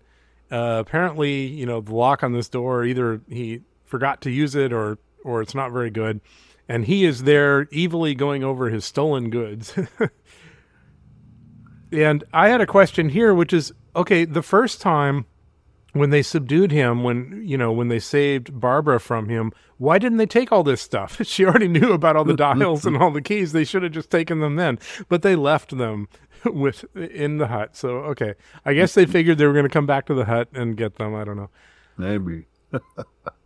Uh, so they have a fight and get all the stuff back in about two seconds, and they're they're ready to pop off. They're all about to twist their their travel dials, and all of a sudden the evil guy grabs Susan and says, "If you leave, I'm going to kill her." Um, but he backs up for uh, you know I guess maybe it's irrational that he would back away from them, but he backs up to the door. And in the meantime, the frozen knights have made their way here. They've uh, they suddenly sped up somewhere along the way and, and covered a large amount of distance and got to the hut, and one of them shoves his uh, sword through the door, and that stabs the evil guy. Fortunately, it doesn't stab Susan. Yeah, yeah. So he's no longer a problem, but the knights are a problem now. Right. Yeah, they're breaking through the door. So they all pop off with their travel dials and, and leave him to his fate. And this is interesting because we have a really big change uh, in situation environment here. All of a sudden, we have Ian showing up in a room with glass cases. There's some Nazi looking guy who's dead on the floor. He checks him out. Uh, he notices a Marinus key in one of the cases, and then he's trying to get in the case to get to it. And we have one of those those classic TV and movie things where someone whacks him on the back of the neck and he immediately passes out. Yeah. Whoever knocked him out uh, puts a mace in his hand uh, and then steals the key, which triggers an alarm. And Yeah. it's the end of the episode. Yeah, he wraps Ian's hand around the mace, uh, you know, for framing him, which as we'll Mhm. see. Yeah. Um, and that, that's a pretty compelling ending to a half crappy episode. yeah, yeah, they ended it on a high note. Um, and I, you know, I had such high hopes for for this episode. I it was really until until they really started exploring the cave, I was really into it, and uh, uh, it just kind of fizzled for me after that. I uh, Yeah. it's- it, things started being a little more obviously wacky and incomprehensible. yeah, uh, I'd say this one, and I'd give a miss. yeah. Well, fortunately, I think it looks up from here. We'll see. We'll see what you think. So, next episode Sentence of Death. We see the theme that we saw previously where, where Ian gets knocked out and somebody f- sets him up for framing. And he wakes up and immediately encounters Teron, interrogator of the Guardian Division, sitting there waiting for him. Couple things about this. One is as it goes on, I really like this actor. He's he's really uh, seems really smart. Uh, has has some presence. Yeah, yeah, I I, uh, I kind of warmed up to him. even though you know he's wearing a Nazi uniform, sort of thing. and here we have the first Easter egg uh, uh, that Terry Nation would put in most of his stories going on from here on. This Terry Nation is Terry Nation. This character is Terron. Ah. and so he basically has a Terron style name in all of his Doctor Who stories after this. Not, you know, the most witty humor, but there it is. Um, and I'm going to uh, mention something that I'll bring up again as we go along, which is, as, as you happen to know, Guy, one of my many little obsessions is how to handle yourself if you end up in a police interrogation. And I've sent you many late night links about this uh, against your will, possibly. And I'll have to say, this story is actually amazingly good at understanding and covering how to respond to a, to a legal situation where you might get in trouble. In particular, we see here as Teron asks him Ian questions and he's explaining himself, a very good example of how telling the truth isn't necessarily going to help you. Yeah, when someone's trying to find you guilty, whatever you say, they're going to find a way to use that. And this will we'll see a little more of this as we go along. Um, but Teron's biggest concern is that they scanned the room, and you know there was no way to get out of the room without being scanned. And that micro key, the Marinus key, did not leave the room. He wants to know where Ian hid it, so he thinks that Ian killed this other guy and hid the key somewhere. And Ian is saying, No, I was knocked out. I have no idea what happened. And then Ian makes an assumption about the legal system here. He says, You know, you're going to have to prove me guilty. Mm-hmm. And Tarron says, Nope, you're already guilty. the burden of defense is entirely yours. You must prove your innocence beyond the shadow of a doubt. yeah.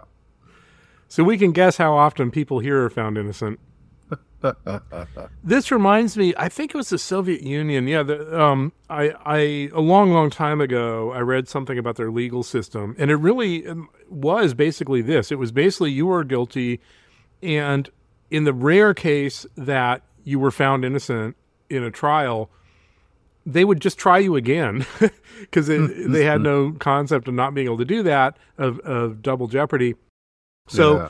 You know, the prosecutors would just treat that as a practice and try you again until you were found guilty. So, so this kind of system has existed on this planet. Oh yeah, yeah. Uh, so uh, we switched to a couple of days later. And one thing I'll note, there's no real explanation for it. Ian was the only person who showed up in this room. None of the other crew did. We don't know where they went. Then we switched to a couple of days later. Oh, there's And one little Mhm. bit Oh, of yeah. dialogue I want to mention while we're in this scene. Uh, uh, when Tarron says you're going to need to find yourself a lawyer, Ian says, "I do know someone if I can find him." Tarron says, "Who is he?" And here's a little joke. Ian Mm-hmm. says, "Who? He's a doctor." so a little little reminder Mm-hmm. that you're watching Doctor Who. Yeah, good one. You know, I didn't even really notice that. So, um, okay, so now we switch to a couple days later. The rest of the crew, except for the doctor, Uh, because you know William Hartnell was on vacation up to now, is waiting in a waiting room to to meet Ian as a prisoner. Ian comes out and they're talking about what to do and they're wondering where the doctor is and all of a sudden the doctor comes through the door and I will tell you you could do a before and after from when he was on this before till his vacation. He is looking good. He clearly uh, got energized and, and refreshed on his vacation. Yeah, he's full of beans throughout this whole episode. yeah. And uh, and here's this is hilarious, right? Um, they're like, "Well, we need a lawyer. What do we do?" And he's like, "Well, guess what? I've spent the last few days studying the legal system because I knew this was going to come up." And and Ian says, "Well, I need a man to defend me." And the doctor says, "I am that man." and he clutches his lapel and he stands there looking like a statue of a hero. You know, it's just yeah. very uh, li- little hammy, but it's fun. So he's I- very I proud of enjoyed it. himself, you know. And well, you know, I guess he did his homework and and uh, you know had to study their entire legal system in a couple of days. And apparently, they don't have a process here of you know turning a person into a lawyer. you know. Yeah. And then we immediately go to the trial. And the first thing that happens is these judges come out of a back room. And, and before I say anything, I'm going to say, what are your impression of these judges? I, I I thought they looked like the Pharisees from Jesus Christ Superstar. if you've ever seen that, they're Okay. Because they're they wearing these like. long, long hats with ribbons coming off of them. Um, I, someone described them as you know the things that you put on the end of a turkey or a chicken when you're when you're cooking it. um, the other part for me though, especially once they sit down, is again Monty Python. Their beards are straight out of Monty Python's Life of Brian, especially the part where the women are dressed up as men. Um, with the fake beards uh, glued on, because one of them has a beard that's not quite totally staying on. uh, yeah, the, these judges are, are a treat. And uh, they're all ready to execute Ian. I mean, sure, they'll have a trial, but three days later they're going to execute him because obviously he'll be found guilty since everyone is. And the doctor demands time because how can he possibly defend him without looking at every aspect of the case? And the judges, and what you can take is, you know, apparently they found him very persuasive because everyone is surprised when they say, okay, we're going to give you two days. Yeah, better than nothing. and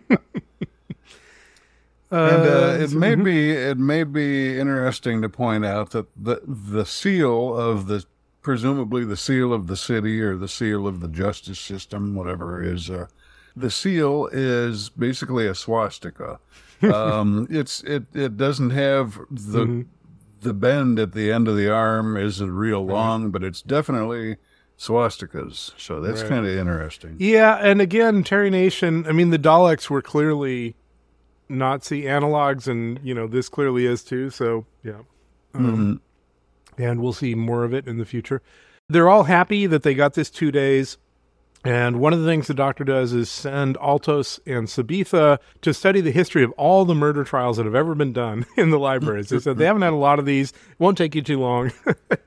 and then we get a scene of them in a library, you know, looking at a book and writing some notes and putting it Yeah. up. It'll never come to anything in this, but it's just kind of amusing that they could, you know, that two non-lawyers uh, who know nothing about this um, can can spend a couple of days, you know, learning everything there is to know about about murder trials. Well, I, th- I think the doctor. I think the doctor gives them three hours to do this research. Ah, okay, even better. Now, this part is pretty cool. Uh, we go back to the scene of the crime where Ian was found and the other guy was dead. And, you know, the interrogator, Ter- Teron, is there and he tells, he tells them the whole thing about the scans. There's no way the key left the room. Everybody was scanned. And then he leaves, and the doctor works with Barbara and Susan to recreate the crime, and he does it rather brilliantly. You know, he he has everybody stand in certain places and assumes what happened and and everything, and everything that he assumes, you know, is in fact what happened. Once they've recreated the whole crime, he says he knows where the key is, but he's not going to say yet. And this comes back to my thing about how to deal with, you know, being in an interrogation or being interrogated. The doctor explicitly says he understands that if he tells people where the key is right now, they're just going to use that as evidence against Ian. Mm-hmm. They're just going to say, well, he put it there. Right. So he knows that he has to keep his mouth shut until he has more information so that he doesn't accidentally actually make Ian seem even more guilty. Right. And this is very valid. This is very true uh, in reality, uh, especially in, in the United States. So, um, he, you know, he in fact might not be a bad lawyer. All right, off my soapbox. And then he sends Barbara and Susan on a task. Uh, he wants them to interview the first guard who was on the scene because when they reconstructed the whole thing, what they came to the conclusion of was whoever said he was first on the scene, that was the person who did it. Right. And it was the relief guard is the doctor's theory, which is would explain how he had been able to get in because he was there to relieve the previous guard. Right, right. And so he wants them to go and interview this guy and see what they can find out. They talked. Uh, he the the guy they're trying to find is not there in the apartment, but his wife is, and they talk to her for a bit. And then the guard shows up. His name is Aydan, and he starts to throw them out. And Susan, you know, being the young girl they're playing her as, says they know where the key is hidden. Um, and the guard immediately does what I was saying. He uses that against Ian and says, "Oh, Ian must have put it where it is. You know, we're now we're going to use that against him." And then he throws them out of the room. Before he does that, though, he nearly trips up. I mean, he does he does trip up, but he he, he covers it up. You know, he, he he doesn't say anything that's legally admissible as a confession, but uh, uh, he really gives away a little bit of uh, you know his. Do you remember what he said? Or was it? I don't remember. I just I just made a note that he had he had tripped up when they first surprised him with one of the facts. He uh, uh, he he reacts, you know, and blurts out a couple ill-chosen words, and then then he clams up and changes tack. Right. Yeah, and then he throws them out, and they immediately bend down and listen at the keyhole and hear him smacking his wife around. So that's not too great because he's mad at her for letting them in. Yeah.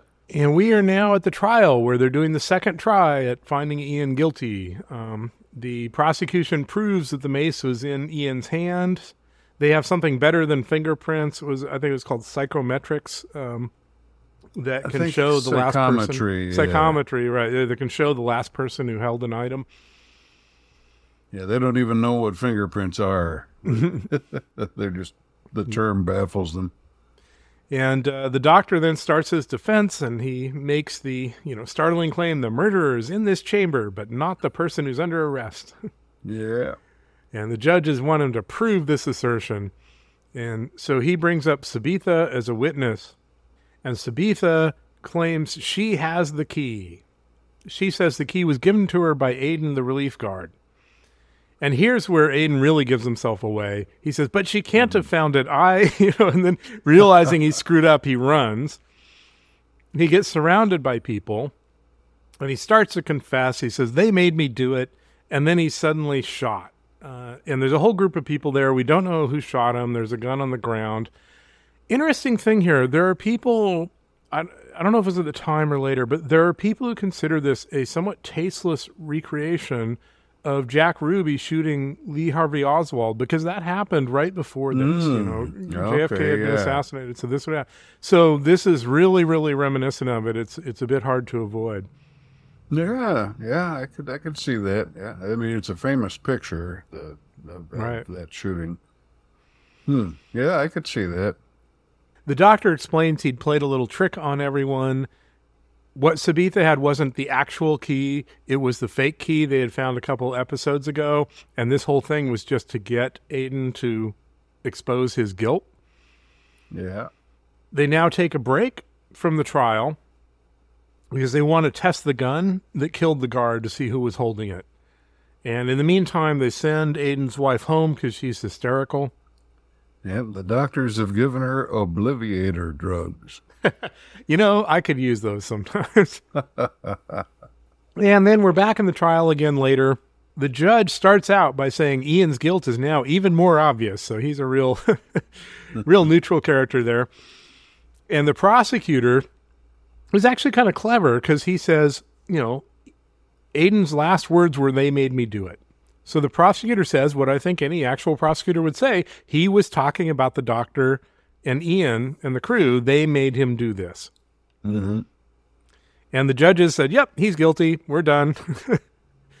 and the doctor, you know, wants more time. And they're like, nope, no point to that. It would just delay us getting to kill him.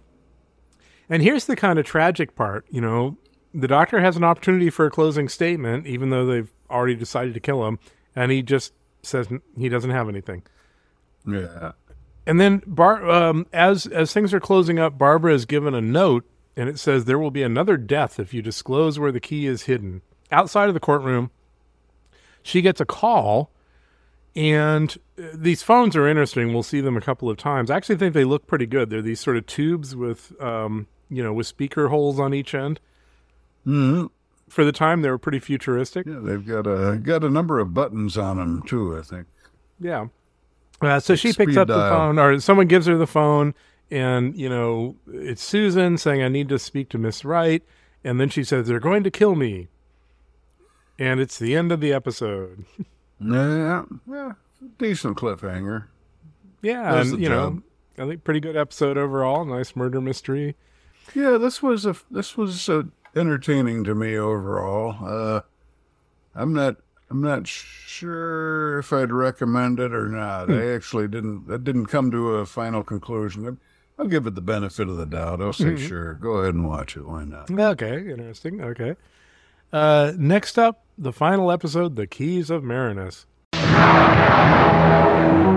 So, episode 26, Keys of Marinus, starts off with a recap of the last scene of the previous episode where Barbara gets a phone call from Susan, who has been kidnapped and uh, is being held under threat that she'll be killed if Barbara reveals where the key is hidden, uh, which the doctor says he knows where the key is hidden, uh, but he hasn't revealed it.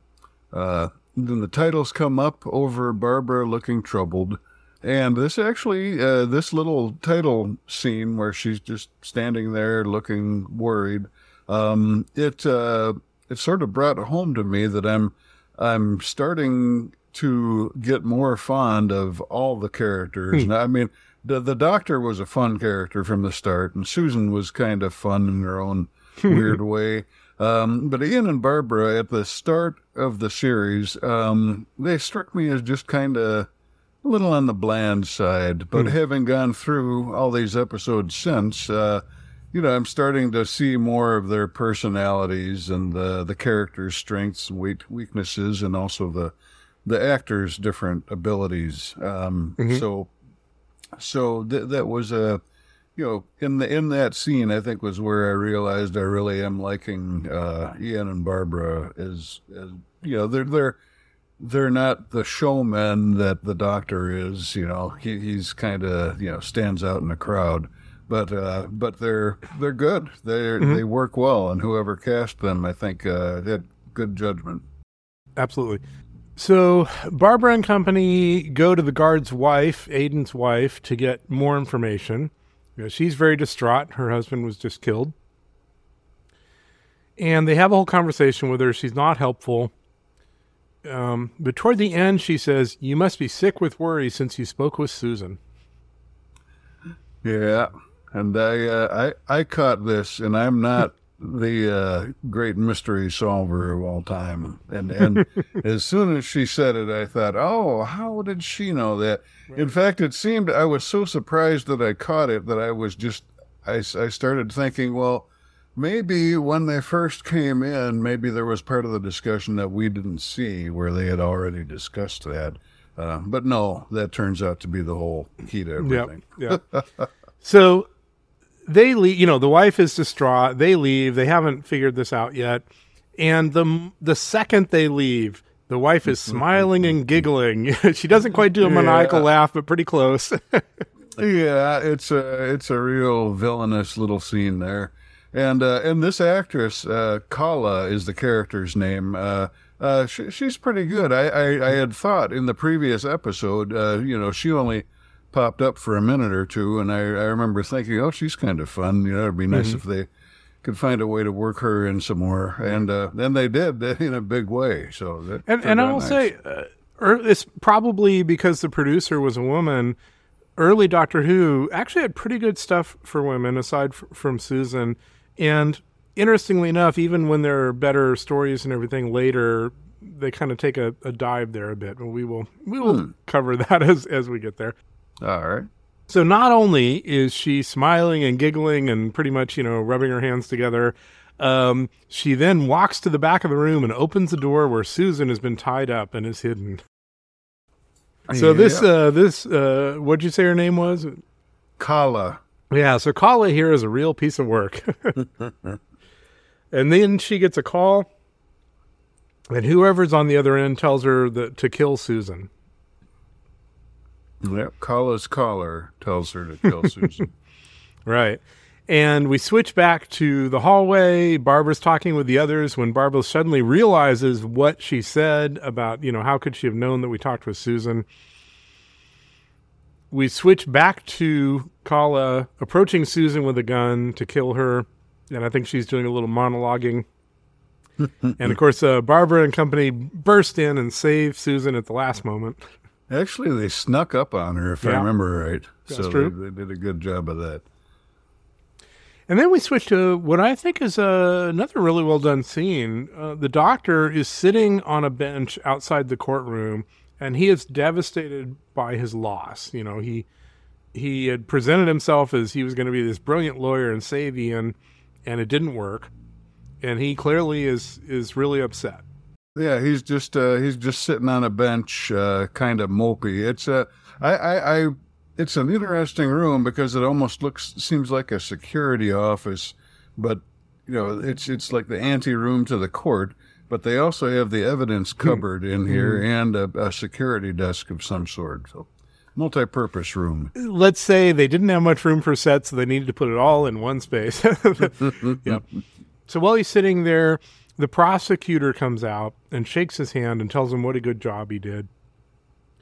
And he says, But you did a better job. Yeah. And for the doctor to say someone else did a better job is a pretty big statement. Yeah, yeah, yeah. He does have an ego on him. yep. Then we watch uh, the evidence from the crime uh, being put in a cupboard. So that includes the mace and other items. You know, basically they're they're wrapping up this case. They're putting away the evidence. Yeah, and the the camera kind of lingers on it. Yeah, they're putting some papers in there and the mace, which was the murder weapon, and uh, uh, I, I didn't I didn't pick up on why they the camera was lingering as it was, but but very shortly that is all revealed. the doctor, he's still determined he's going to find new evidence and reopen the case, but hopefully pretty fast because Ian has been shown the ticking clock that uh, Yeah. Literally, doesn't they have, have a a ticking of- clock on the wall. yeah. Doesn't have a lot of time left on it.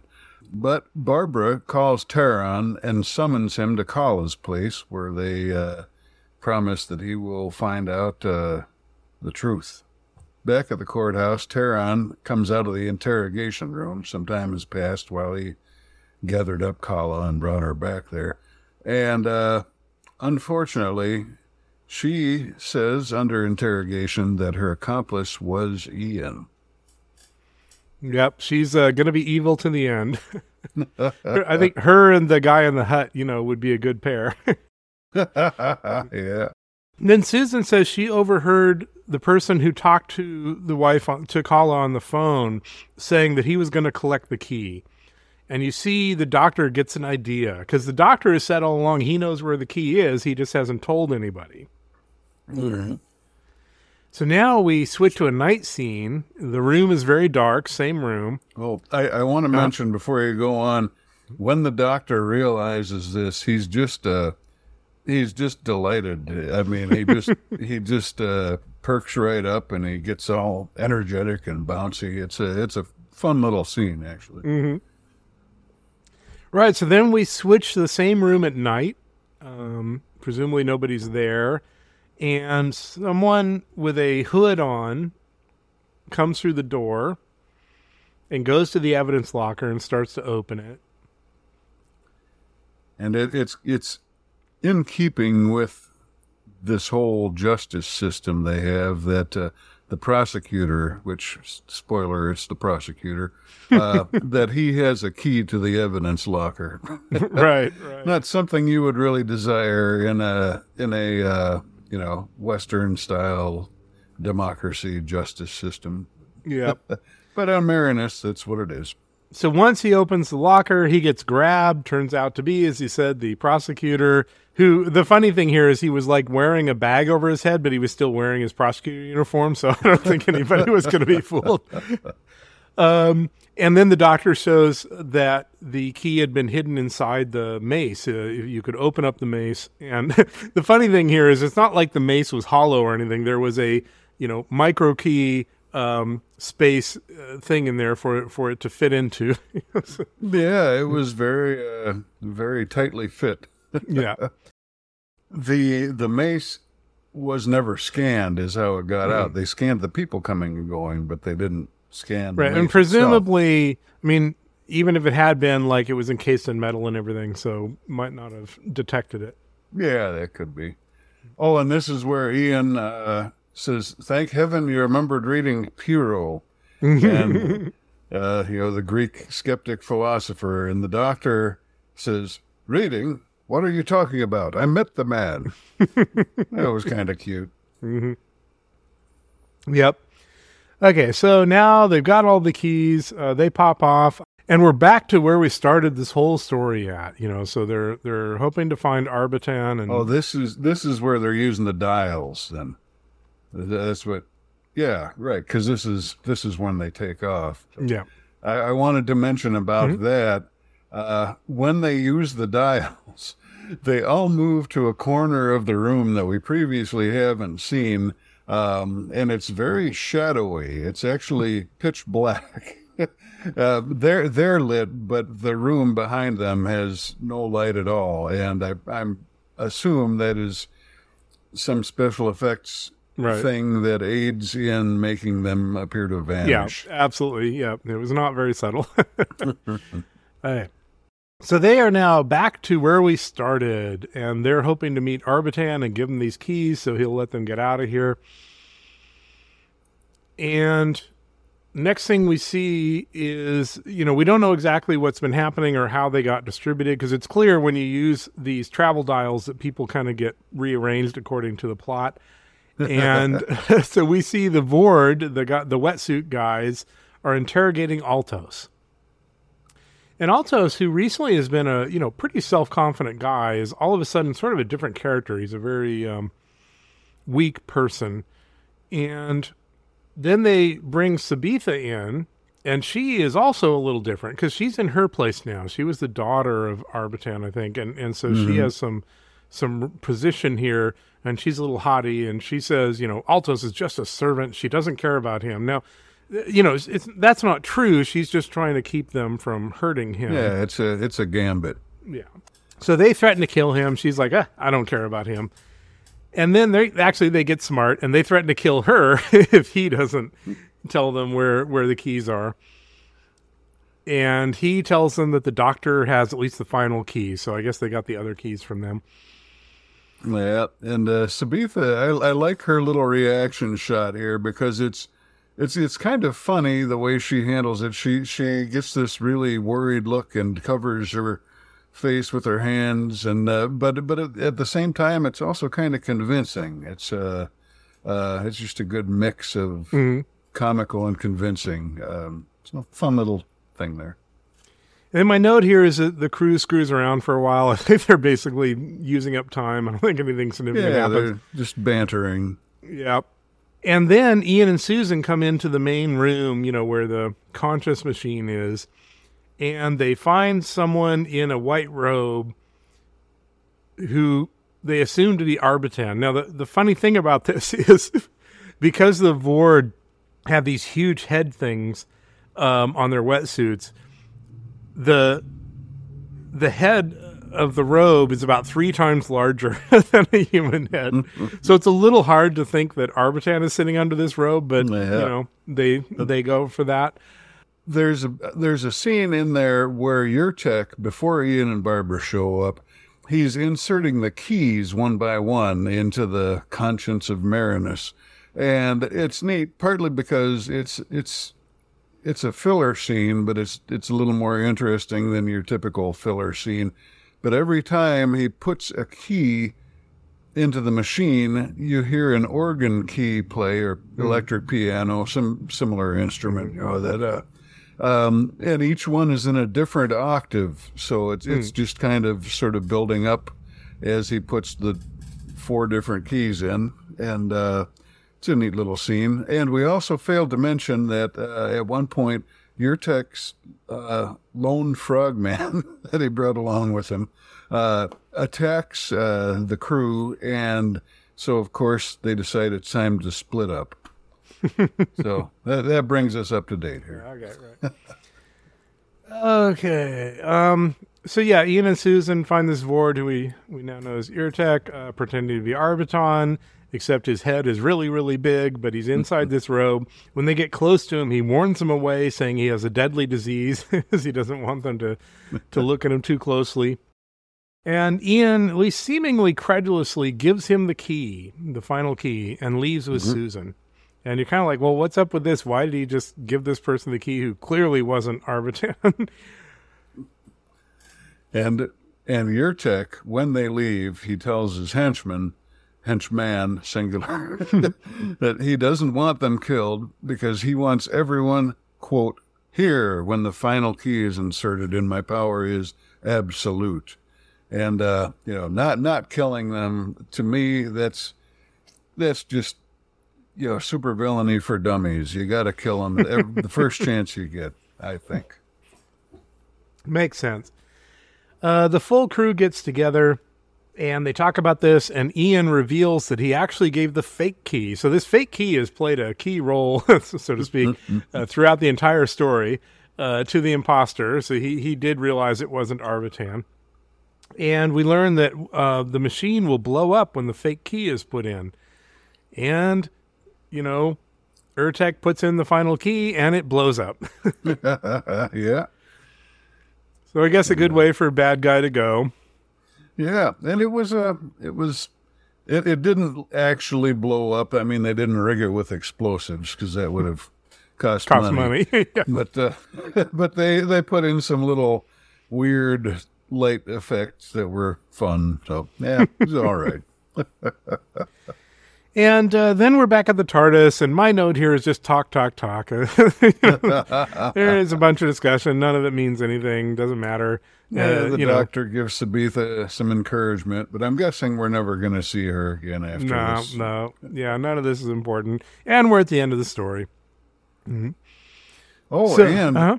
when the TARDIS model leaves this time, it doesn't make any sound at all. It just vanishes.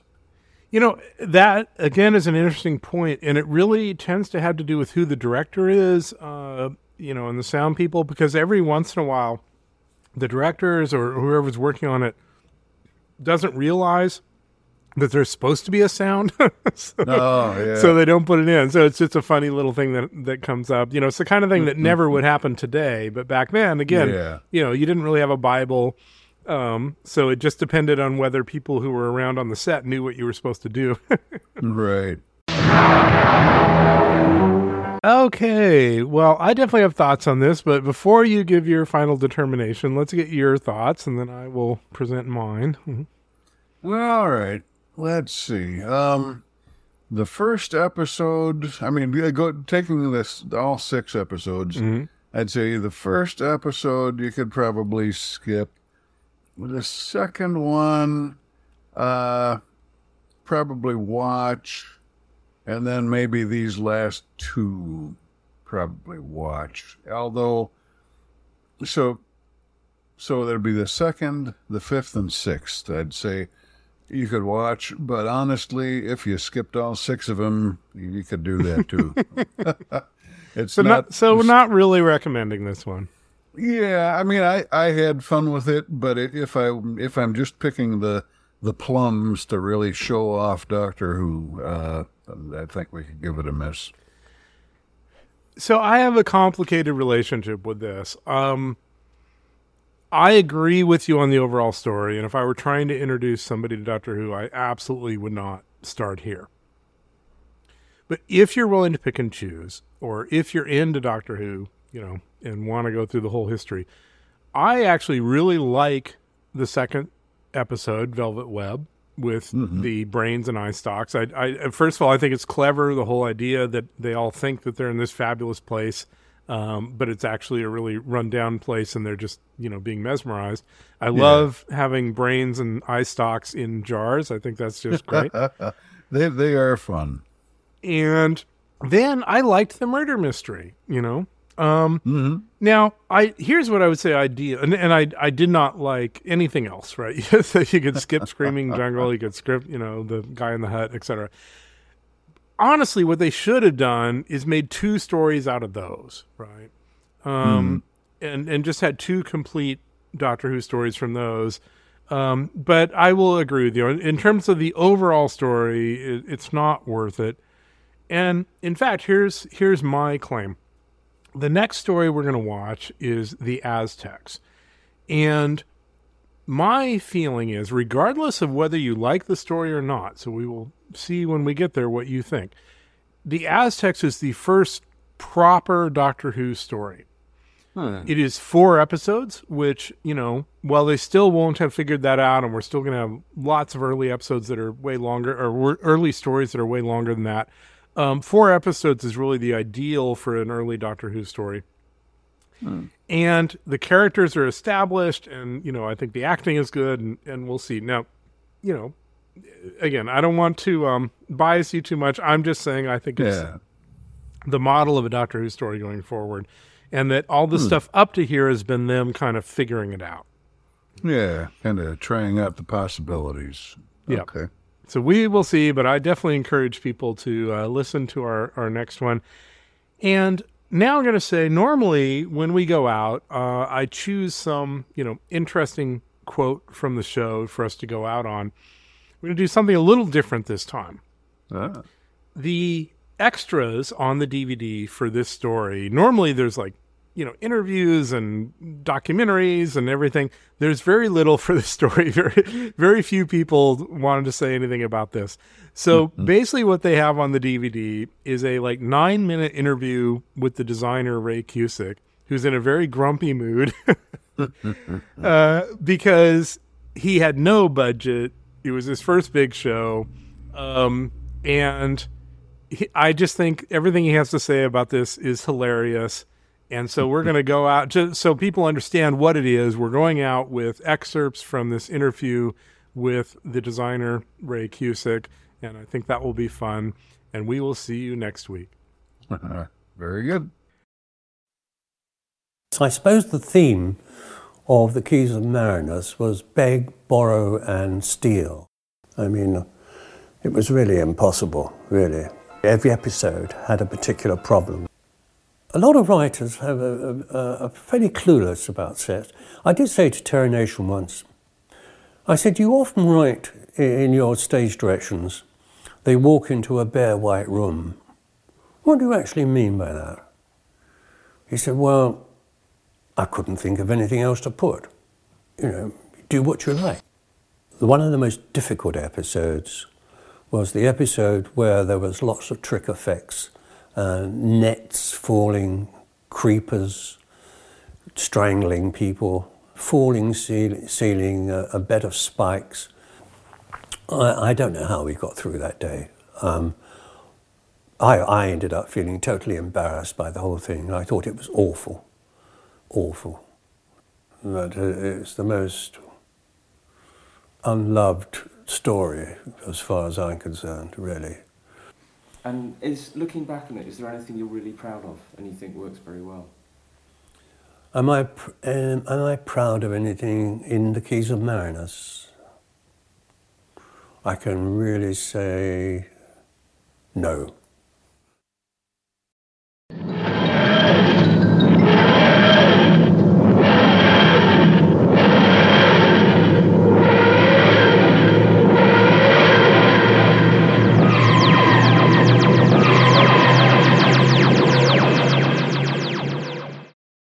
So this is the first time doing a podcast for each of us. Uh, we're on our fifth episode. Wanted to kind of check in on how it's going.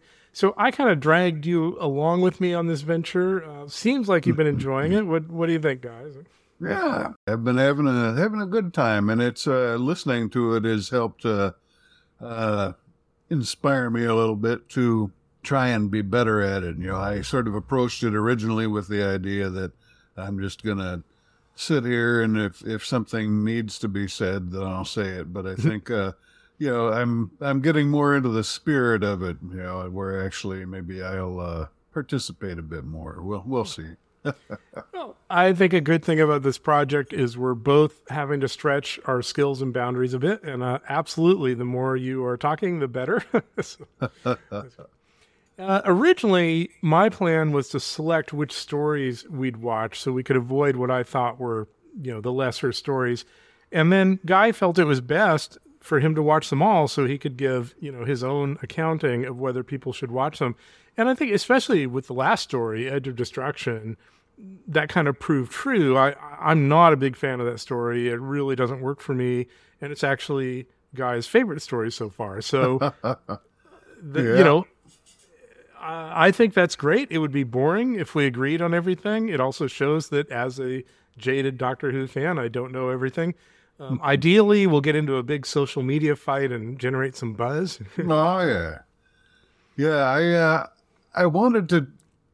After I had seen the first few episodes, I started wanting to see the whole shebang. Uh, I, I, I kind of, I'm kind of anal retentive that way, you know. Like if I, you know, just just seeing the recommended episodes, I, I'd feel like, what am I missing out on? You know, not that I don't trust your judgment, but uh, you know. well, there's- apparently, you shouldn't trust my judgments.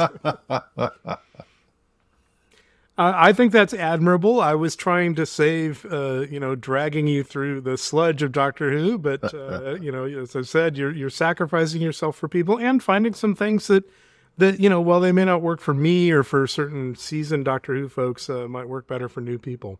yeah. Um, one of the things I've felt is it determined is that an hour or so is ideal for a podcast. So we did a two hour Daleks episode, and before we publish it, I'm going to go back and chop that into two, so our listeners will have already seen that because it two hours is just too long, and even trying to listen to it and edit it, you, it's hard to get through that amount of material. So I think an hour is good. Yeah, and I mean, realistically, one two-hour show is the same as two one-hour shows, but there's, I think, there's a little psychological barrier there for some people. Certainly for me, you know, if I see Right. something is two hours, I'll be, ah, maybe later. yep, absolutely. Uh, on my part, and I, I'm not saying you need to do this, guy, but for my part, I have mentioned many times, oh, this is a kid show, and it's kind of shocking that this thing was included in a kid show. And I think that's okay for the first few episodes when that's really what it was. But at this point, I both think that's not that interesting to talk about. And over time, you know, Doctor Who obviously becomes more of an, an everybody and an adult show. And we're, you know, 50 plus year old guys watching this 50 year, years later. So I'm just going to stop bringing that up as a point. I think it gets a bit boring after a while. All right, that's fair. I'll I'll try and remember not to bring it up. Although, uh, uh, as we will see in these three episodes today, uh, there's plenty more grim stuff uh, that goes on. But I guess we'll just take that as uh, as the normal course of events from here on out. Uh, let's see. Also, I'll mention, you know, we're starting to line up guests to show up uh, as of our second season. I think it was good that that won't happen until our second season because we're kind of figuring out how to make all this work. You know, I've been learning how to edit. Uh, you have a new microphone. We're figuring out the format. so it only gets better from here. Okay, and that I will tell you, and you know maybe we can figure it out. Now, one downside with a, a more sensitive mic, which you do have, is like I can hear all the traffic behind you and everything. So we will see when I do the editing, and there's different techniques I can do. The degree I can get that out, and we'll you know again we'll just have to, we'll figure it out. So Yeah. Okay. Uh, I, I, one thing I will say I didn't mention there is um, doing the editing has changed how I hear podcasts. So I listen to a lot of podcasts. So even popular, well-known podcasts now, I, I listen to them and I'm like, oh, there was an edit. There was an edit. There's where they're having to compress this guy because there was some sound problem. So once Oh, you yeah. once your ear is attuned to this stuff, it actually kind of ruins other podcasts for you. So, yeah. Um, but it also has been a confidence booster because I'm like, wait a second, we sound better than that. So, well, good. yeah. Uh, and now that you mention it, I do have a kitchen window open here, so let me go shut that. Okay, that'd be mess. good. I'll see.